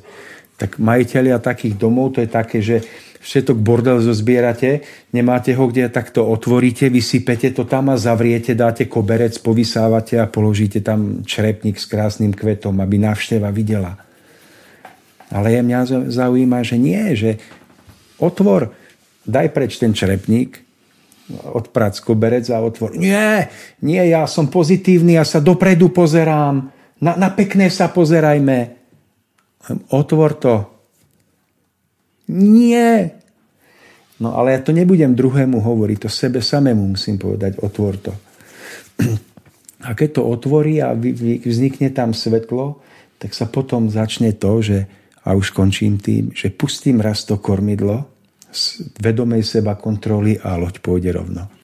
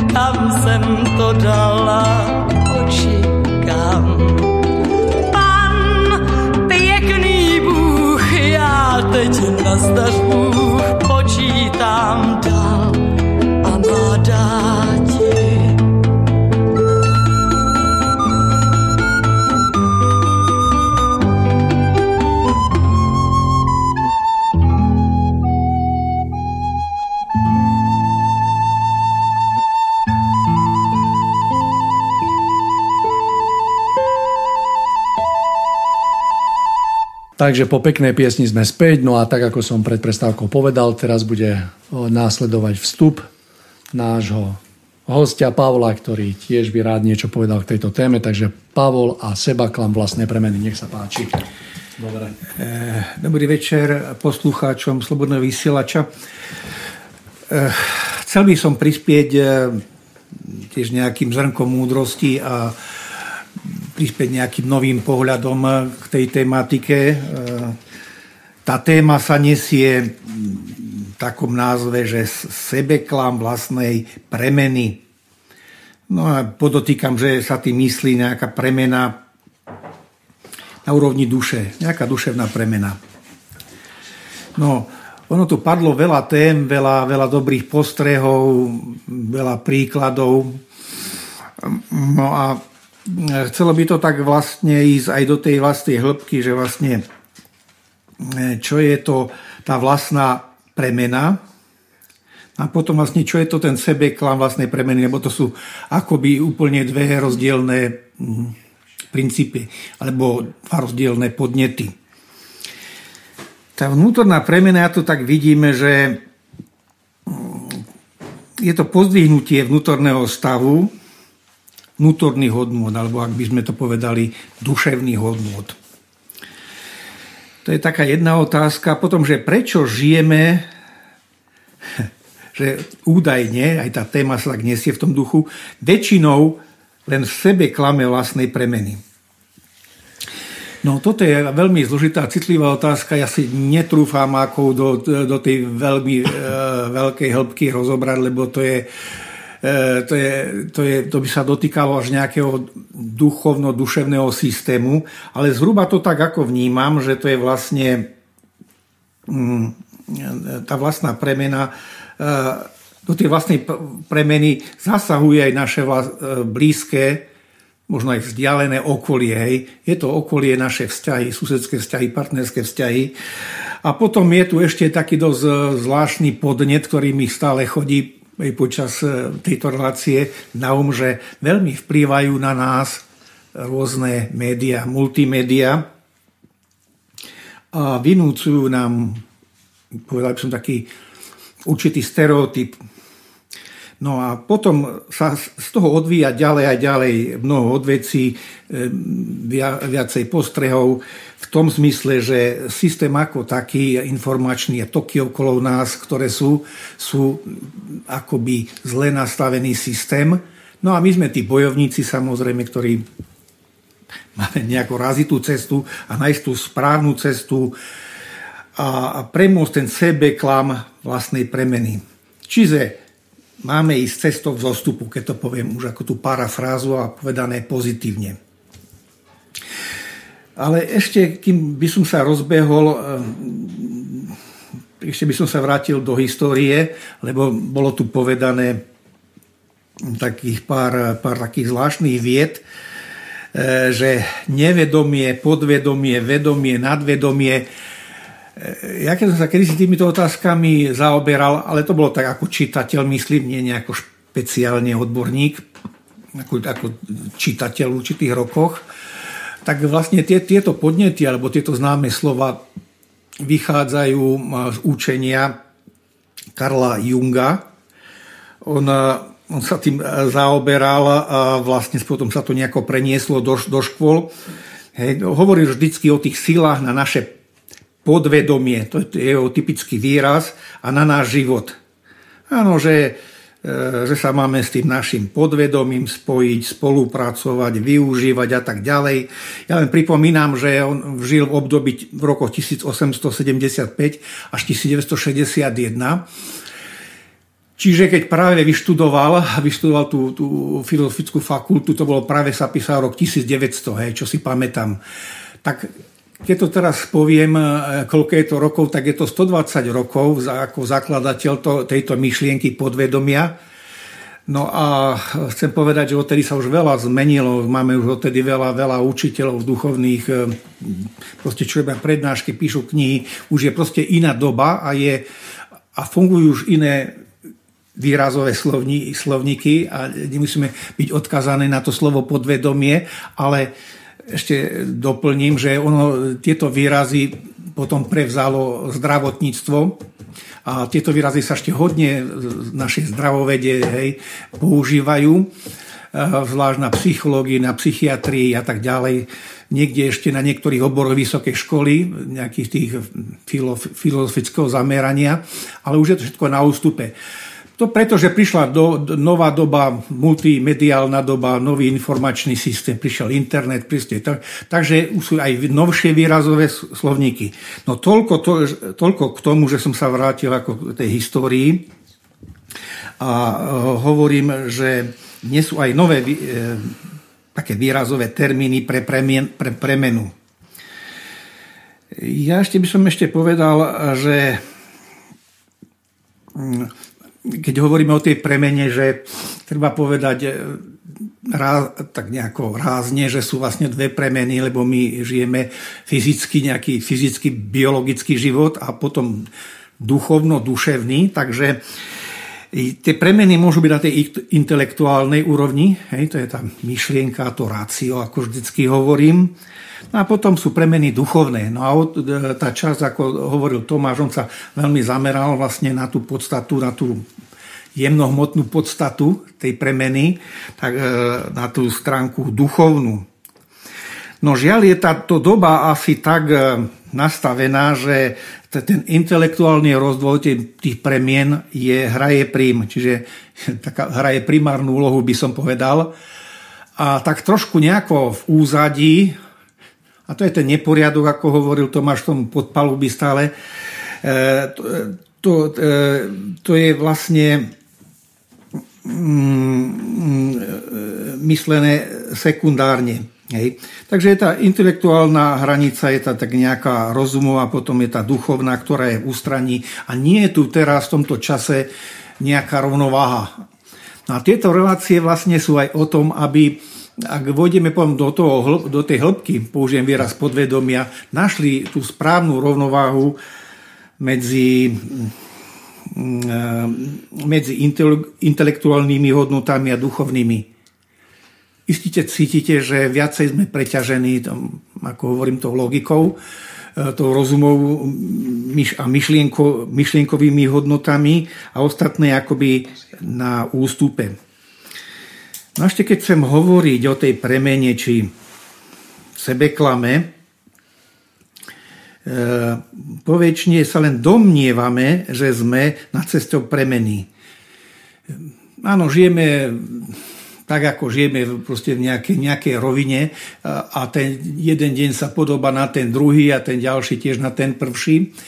A máme taký dojem, že my robíme nejaký duchovný zostup, No ale prax a skúsenosť je skôr taká, že my vlastne, e, vlastne stagnujeme alebo robíme tú tzv. recesiu. E, takže ešte by som povedal, že mm, čo nás veľmi ovplyvňuje, že my nemôžeme urobiť ten vzostup nahor, ale vlastne ako stagnujeme, a robíme si také sebe klamy, že my predsa tá technika okolo nás hej, stále je novšia a novšia, že my vlastne niečo budujeme a robíme nejaký, nejaké schodíky nahor. Skutočne je to tak, že je to sebeklam. Ale to je na rôznych poliach, e, v rôznych zameraniach v našom okolí. To je jedno kde.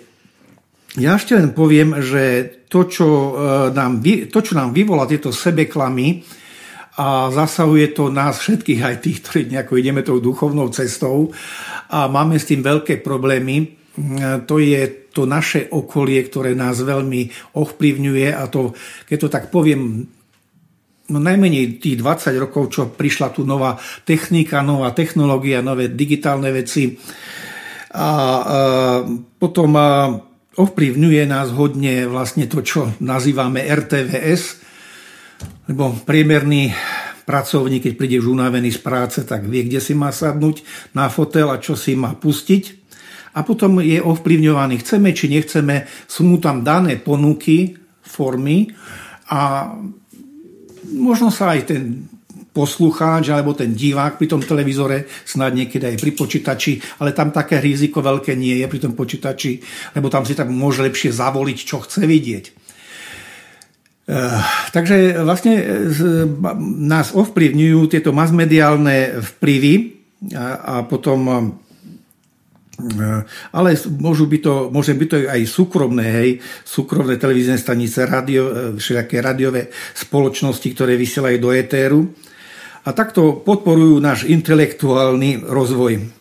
Niekedy vedecko tzv. technický rozvoj ako sme to zažili e, tiež pred niekoľkými pár desiatkami rokmi, kde sa to veľmi e, propagovalo, ten technický rozvoj. No a tieto technické veci sa doniesli vlastne do školstva a zdravotníctva. Práve apelujem, že vlastne vnímam to tak, že kde sa stala veľká chyba, lebo hovorím o tom sebe klame, ja mám ťažké srdce na, na to školstvo, že tí žiaci vlastne od, tej, od tých nižších ročníkov nie sú vedení vlastne mm, alebo nie je u nich zabezpečený rozvoj takých vzťah mm, napríklad v prírode, hej, Taká zdravá pedagogika môže byť, hej, nevravím, že my nepotrebujeme aj nejaké tie formality technické, že nepotrebujeme laboratória alebo čo, všetko potrebujeme, ale takto som myslel, že aby to bolo zmierov nejakej rovnováhe, vyvážiť aj ten duševný, duševný rozvoj, duševný systém, duchovný rozvoj. To mi chýba. Potom, keď tie deti odrastú a potom idú na tie vysoké školy, potom majú rodiny, potom sa to už ťažko doháňa. Potom on doma musí nastúpiť samovzdelávanie alebo stretávať ľudí s podobnými, ako by som povedal, názormi alebo e, podobnou cestou, e, keď, sa, keď chce urobiť nejaký vzostup. Ak sa mu to nepodarí, tak koľkokrát žije v tom sebeklame, že koná správne, hej. My sme sa ešte kedysi učili, že zasať strom, postav dom, hej. To je ako to najvyššie, čo človek môže dať tej spoločnosti, hej, ten šťastný rodinný život a proste niečo postaviť, niečo za sebou zanechať, možno nejakú stavbu, chatu alebo proste nejaké odkazy, mám nejaké prežitie z dovolenky e, pri mori možno 10 krát a povie si, že to je vzostup. No ja by som povedal, že čiastočne áno, ale e, pri pohľade z hora, keby to pozeral nejaký duchovný učiteľ, povedal, to, to vzostup nie je. To je náš optický vnútorný klam, že sa vyvíjame. V skutočnosti sme stále v nejakej rovnakej, rovnakej priamke, bez zostupu, lebo hodnoty spoločnosti nie sú nastavené tak, ako by sme chceli. No na, napríklad, hej, poviem, že my to vnímame, že naše správne hodnoty sú e, mať celkom slušnú materiálnu úroveň, zabezpečené bývanie, sociálne istoty, mať byt a vlastne ten byt stále renovovať a opravovať a vlastne robiť nejaký... A tak ak sa tomu tešiť, hej, že všetko je to dobré, áno, ja nevravím, že to, čo som povedal, je zlé, ale nechcem, aby to bola ako priorita. Ono to malo by byť ako samozrejmosť, Hej, človek by to mal niekde už v polovici života zvládať a potom sa starať o tie vyššie hodnoty, ktoré sú potom nie rácio, ale sú duchovné. Takže aj v tomto zmysle, keď hovorím s tým bývaním, áno, mali by sme byť zabezpečení, ale nie je to to najvyššie. Popri tom bývaní musíme sa aj zamerať, odkiaľ sme, čo sme, aká je tu, aká je tu na Zemi naša povinnosť, aké sú naše cieľy, ciele, kam kráčame, kam ideme, kam, kde je náš domov. Toto sú inšpiratívne myšlienky takého vzostupu nahor. Iní zase povedia, že, že vlastne vzostup to je zdravý životný štýl, hej, to je strava, pohyb, relaxácia, meditácia, posilovne, sem tam do prírody, lieky na prírodnej báze. No iste, že to je pekné. Áno, nevravím, že nie. Je to ten lepší schodík k tomu dobrému na tej ceste, ale z pohľadu hora je to stále ešte málo. To nie je to ríze ešte preduchovnenie. Každá položka, ako som počítal, môže byť dobrá, máme ňou prejsť, máme tam nabrať skúsenosti, všetko je dobré, aj relaxácia, aj meditácia, aj, aj posilovňa. Nevravím, že nie, alebo ten pohyb, áno, máme robiť aj pohyb. Ale stále mi tu niečo chýba. Takto povie, že treba preduchovniť napríklad cez nejaké duchovné, cirkevné ustanovenia, hej. Proste, že aj tam máme urobiť tú premenu, hej. No ale viete, aj, tam je veľa predpisov, povinností, je tam veľa sviatkov, e, potom e, no je, je to také, nechcem e, povedať na našich spolubratov niečo zlé, lebo mám tam tiež veľa priateľov, ale mne to takedy pripomína, že je tam skutočne veľa, veľa povinností a už je pomiešané, čo je ľudské a čo je vlastne tam pridané človekom, hej, nejakým systémom, cez nejaké omily sa tam popridávali nejaké veci. A takedy mám aj taký zvláštny dojem, že, eh, že je to taká troška nauka o strachu, o hriechu. Nerob to, to nesmieš, to nesmieš. Ale na druhej strane je tam aj množstvo dobrých vecí a nevravím, že nejakých desatoro Božích prikázaní je zlých. Ja hovorím, že tie podnety sú dobré, hej, sú inšpiratívne. E, môže tam byť aj, aj tie vety miluj bližného svoje ako seba samého. Ja viem, že je tam veľa zrniek múdrosti, by som povedal perly. Až to, že vlastne to prílišné strašenie a potom sa ľudia boja tých e, takých hriech urobiť to a to, a že oči, no, ten hriech, no ale odčiniť to potom treba a tak ďalej. Takže nevidím ani v tomto systéme, v týchto ustanovizniach nejaký veľký duchovný zostup. Ale ako vravím, sú tam aj múdrosti a perly, aby ma niekto nenápadol, že niečo ohováram. Chcem povedať, že aj áno, aj nie. Takže e, to sú také, e, to čo som teraz tak citoval, to sú také e, v sebe klamy, by som povedal, že my tomu veríme, ale skutočne ten, ten výsledný efekt, tá, tá krivka, tá parabola, nie je ešte, ešte to stále nie je ten vysoký duchovný efekt. Není to vzostup. Je tam ešte stále to málo toho svetla. Ako, ako zvykneme povedať, keď malo duchovnosti, málo svetla. No a hovorím, že mm, vidím to tak, že pozorujem okolie a tak, že mám, pocit, že to vzostupuje veľmi málo a už nás tlačí aj nejaká doba, je zmena, e, menia sa rôzne systémy politické, ekonomické, menia, menia sa vibrácie, toľko veľa premien a zmien okolo nás a je doba, že sa máme starať aj o ten vzostup. Ono je to tak, podobne ako aj v starom Ríme, hej, keď bol císar a povedal, keď, aby ľudia nerobili vzbúry alebo nejakú neplechu, alebo urobili im povôli, tak ten e, citát je stále tak známy, že má im císar zabezpečiť ten chlieb a hry.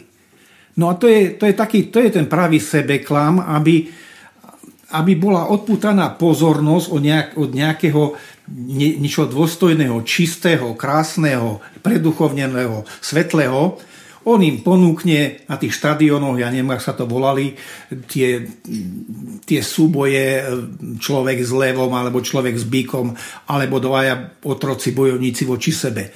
Aby ľudia nemohli ísť nahor, aby usínali a zaspávali sa pri týchto hrách a samozrejme, aby neboli hladní. A mne to pripomína teraz aj túto dobu, preto tak parafrazujem, že aj my sme utlmovaní tým našim okolím, že aj tá televízia nám ponúkne to, čo radi chcem vidieť. Napätie, pnutie, hej, teda sci-fi film, možno nejaký horor alebo proste nejaká bitka a víťaz hej, nejaký sval, svalnatý potom ukončí kopu hora svalov a on je hlavný hrdina toho akčného filmu. Hej, spomeňme si na film Terminátor napríklad. Musí byť silný, mocný a, a potom sa tí diváci tešia, ako zvyťazili ten muž tam nad nejakým, neviem, e, e, nejakou entitou, ktorá tam bola v pozadí. Ľuďom sa posúva taký smer, aby sa tak boli naladení, tak troška aby sa báli, a ten cieľ, výsledok ho pozbudí, ako to dobre skončilo. Ale to sú všetko také sebeklamy. My tým žijeme v tom našom okolí, kde sa kolek pozrieme. A ja to teda ako najviac vnímam v tých masmediálnych eh, teda prostriedkoch, ale eh, nevravím, že to nie je ja neviem, to je jedno, nechcem hovoriť politiku, ale tam je to tiež dobre vidno, že pred pol rokom povedal niečo iné a potom to povie inak, ošetri tú vetu, hej, potom zase inak. No ale to je zase to je iná parketa, do tejto politické parkety sa nechcem dať zatiahnuť. Takže asi, asi takto e, sme odvádzaní od dobrej podstaty vzostupu. Ja by som to ešte tak povedal, lebo možno niektorí diváci si povedali, ten duchovný zostup duša, ako to vlastne je, niekde hovoria duch, je to tak dosť veľký neporiadok aj, neporiadok aj tých, tých našich vierovkách, že človek potom nevie ešte, pokiaľ je duša, pokiaľ je duch, hej. No, lebo, hovorím to preto, lebo telo vieme, čo je, hej. Telo soma, hej. To je viditeľné, vnímame to zmyslami, máme 5 zmyslov, vieme vyhodnotiť všetko to, mm, čo je telesné, aj orgány. Máme lekárenskú techniku, ktorej sa už pozrú na človeka aj na to bio, aj cez nejaké jemnejšie obrazy. Ale, ale stále, je to, e, stále je to telo, hej? Orgány, systémy, či je nervový, traviaci, endokrinný, dýchací. Toto sa dá naučiť na našich školách. Toto poznáme, to je telo.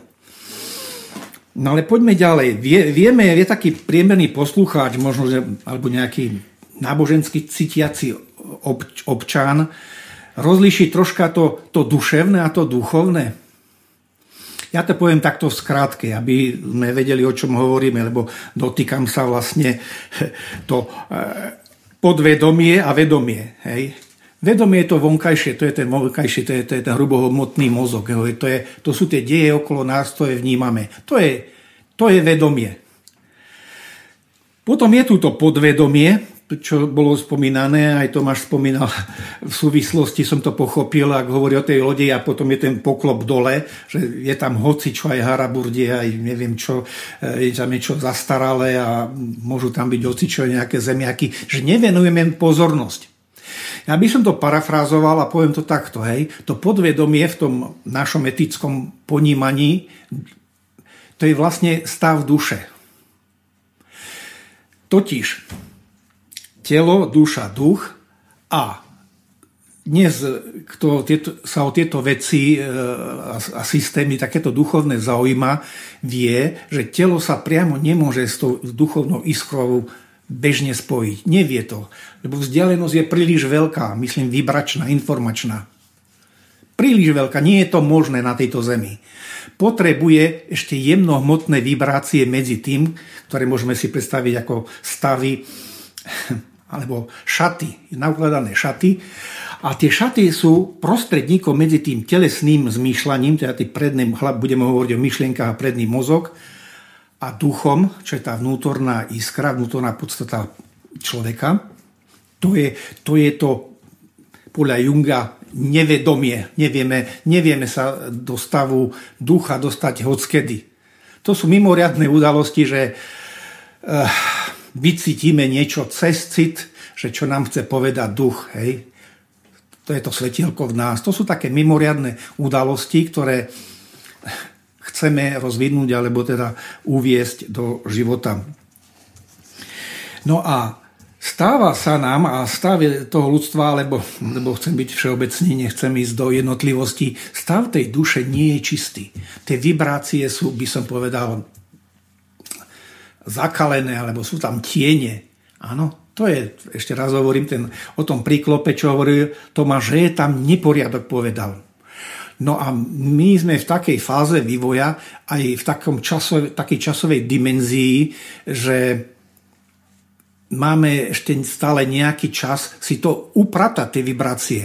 Tie vibrácie nie sú správne. Prijali sme v minulosti veľa nesprávnych rozhodnutí, vodu nám mútia ešte mass media, ktoré nám ponúkajú, čo si máme myslieť, oni nám ponúkajú, aký máme byť, samozrejme podľa ich predstav, ale ten duch, to jadro bytia túži po niečom inom. Na upratať tú dušu, je upratať v tom podpalubi, by som tak už to povedal. A to je, to je práca dnešných dní, našich týždňov, našich mesiacov, nejaké tie roky, čo ešte treba máme pred sebou, aby sme dokončili ten vývoj, aby mohol duchovné jadro bytia cez tie ducho, duševné vibrácie sa odkázať, dať nejaký jasný signál, odkaz do predného mozku. Takto to urob.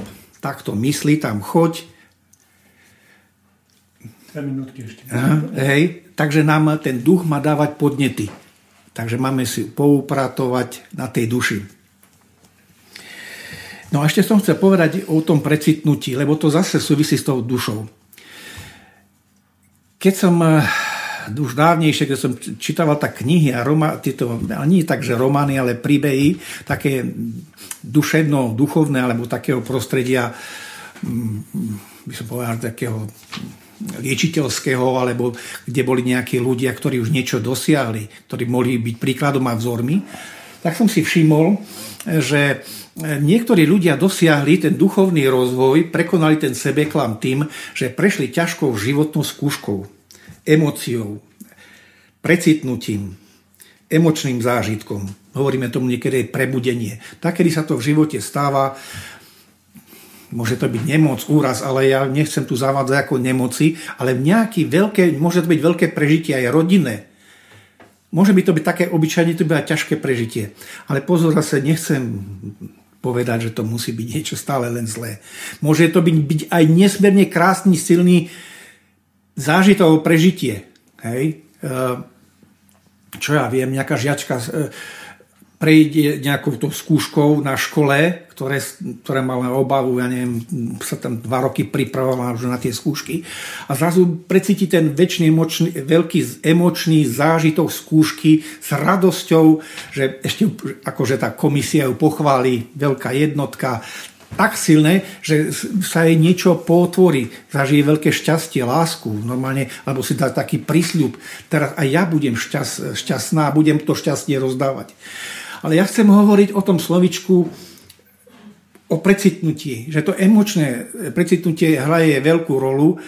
A je to zvláštne, že dnešná doba je tak utkaná, že my sa tým e, duchovnému prežitiu by som povedal, že vyhýbame.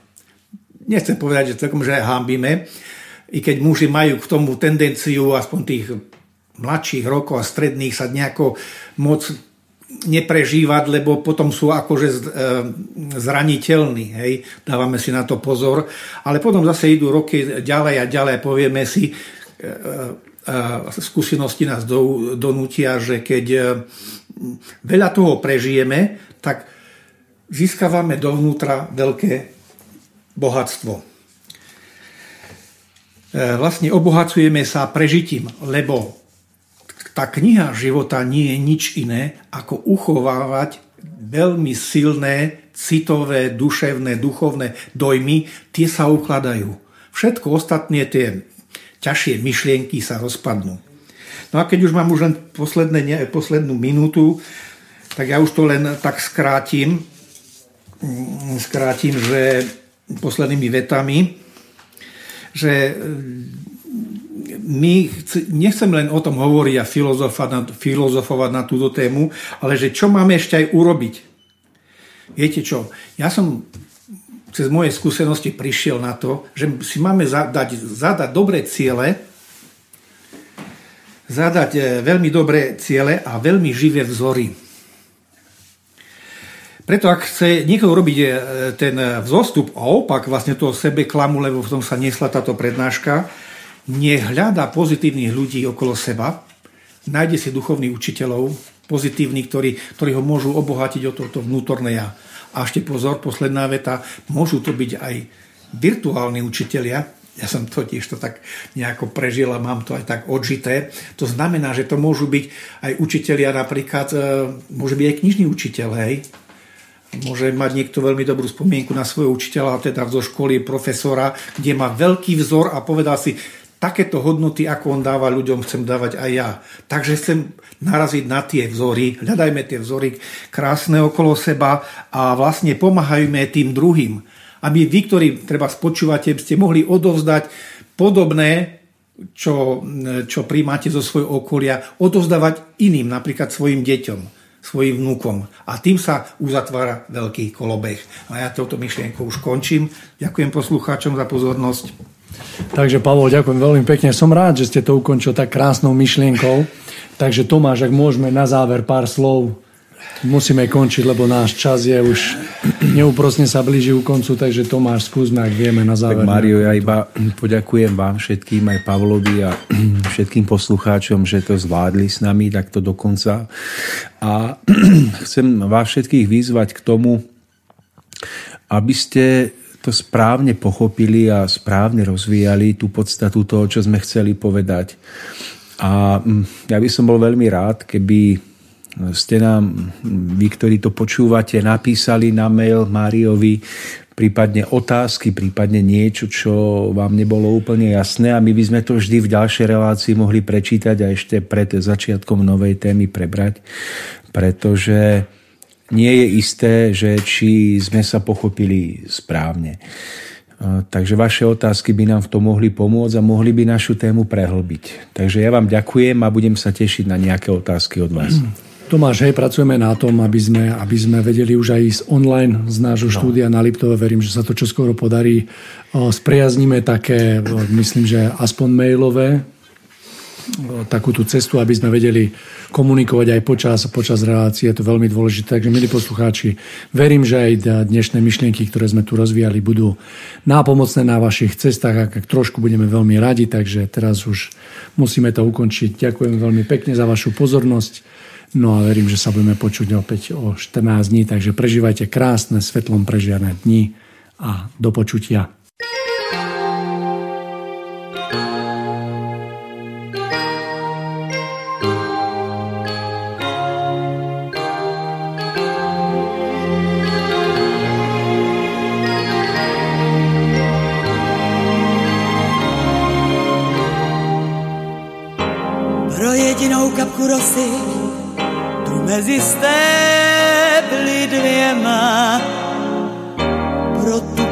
Stromu svět vždycky budu chválit jen.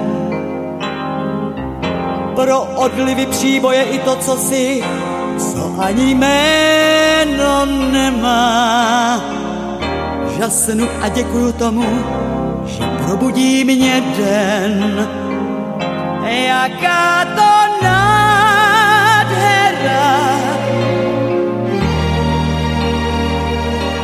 až závrať mám ta nádhera. To snad se zázrak děl. Snad někdy na zem stoupil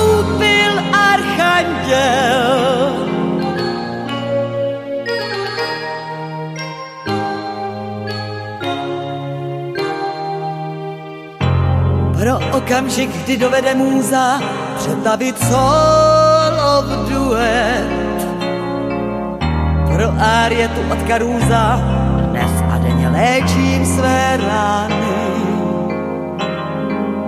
Zas pro Petrárkovi sonety, zas pro Gogénův úlet. I okovy na nohou se proměnili na květy a stěny do všech nebohod jít se dá. Schraňovat mamon k čemu a na co, když je tu a zdarma Don Giovanni. Jdu světu lepšímu v ústrety a on mi vše dal, co má. Jaká to nádhera,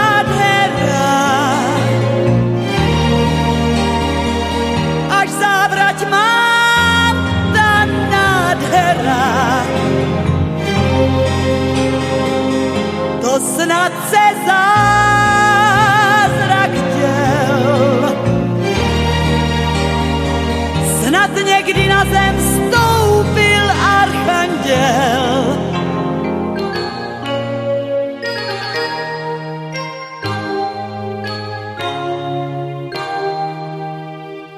Pro jednu malou planetu, co asi tvář má dvojí, Vždycky budu připravena ke střetu, mě za to náš svět stojí. Podívej tam na tu klenbu, je ti snad málo krásná. Tolika třpitu a my tu řekneme noc, nic víc. Kdo chceš, tak se mnou čti z hvězd, ano, co je tam pro vždy psáno příběhů. A cesty ty k naději a pravdě neznají konců, jsou bez břehů. A ten, kdo je otcem téhle říše, co kraluje těm dávným rampám, nevěřím, že svět kdy odepíše a tak ve mně svítí za lampa. Jaká to nádhera,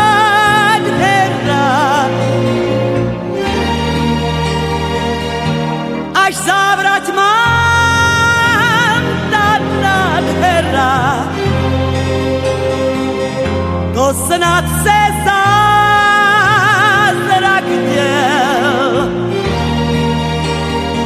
Snad někdy na zem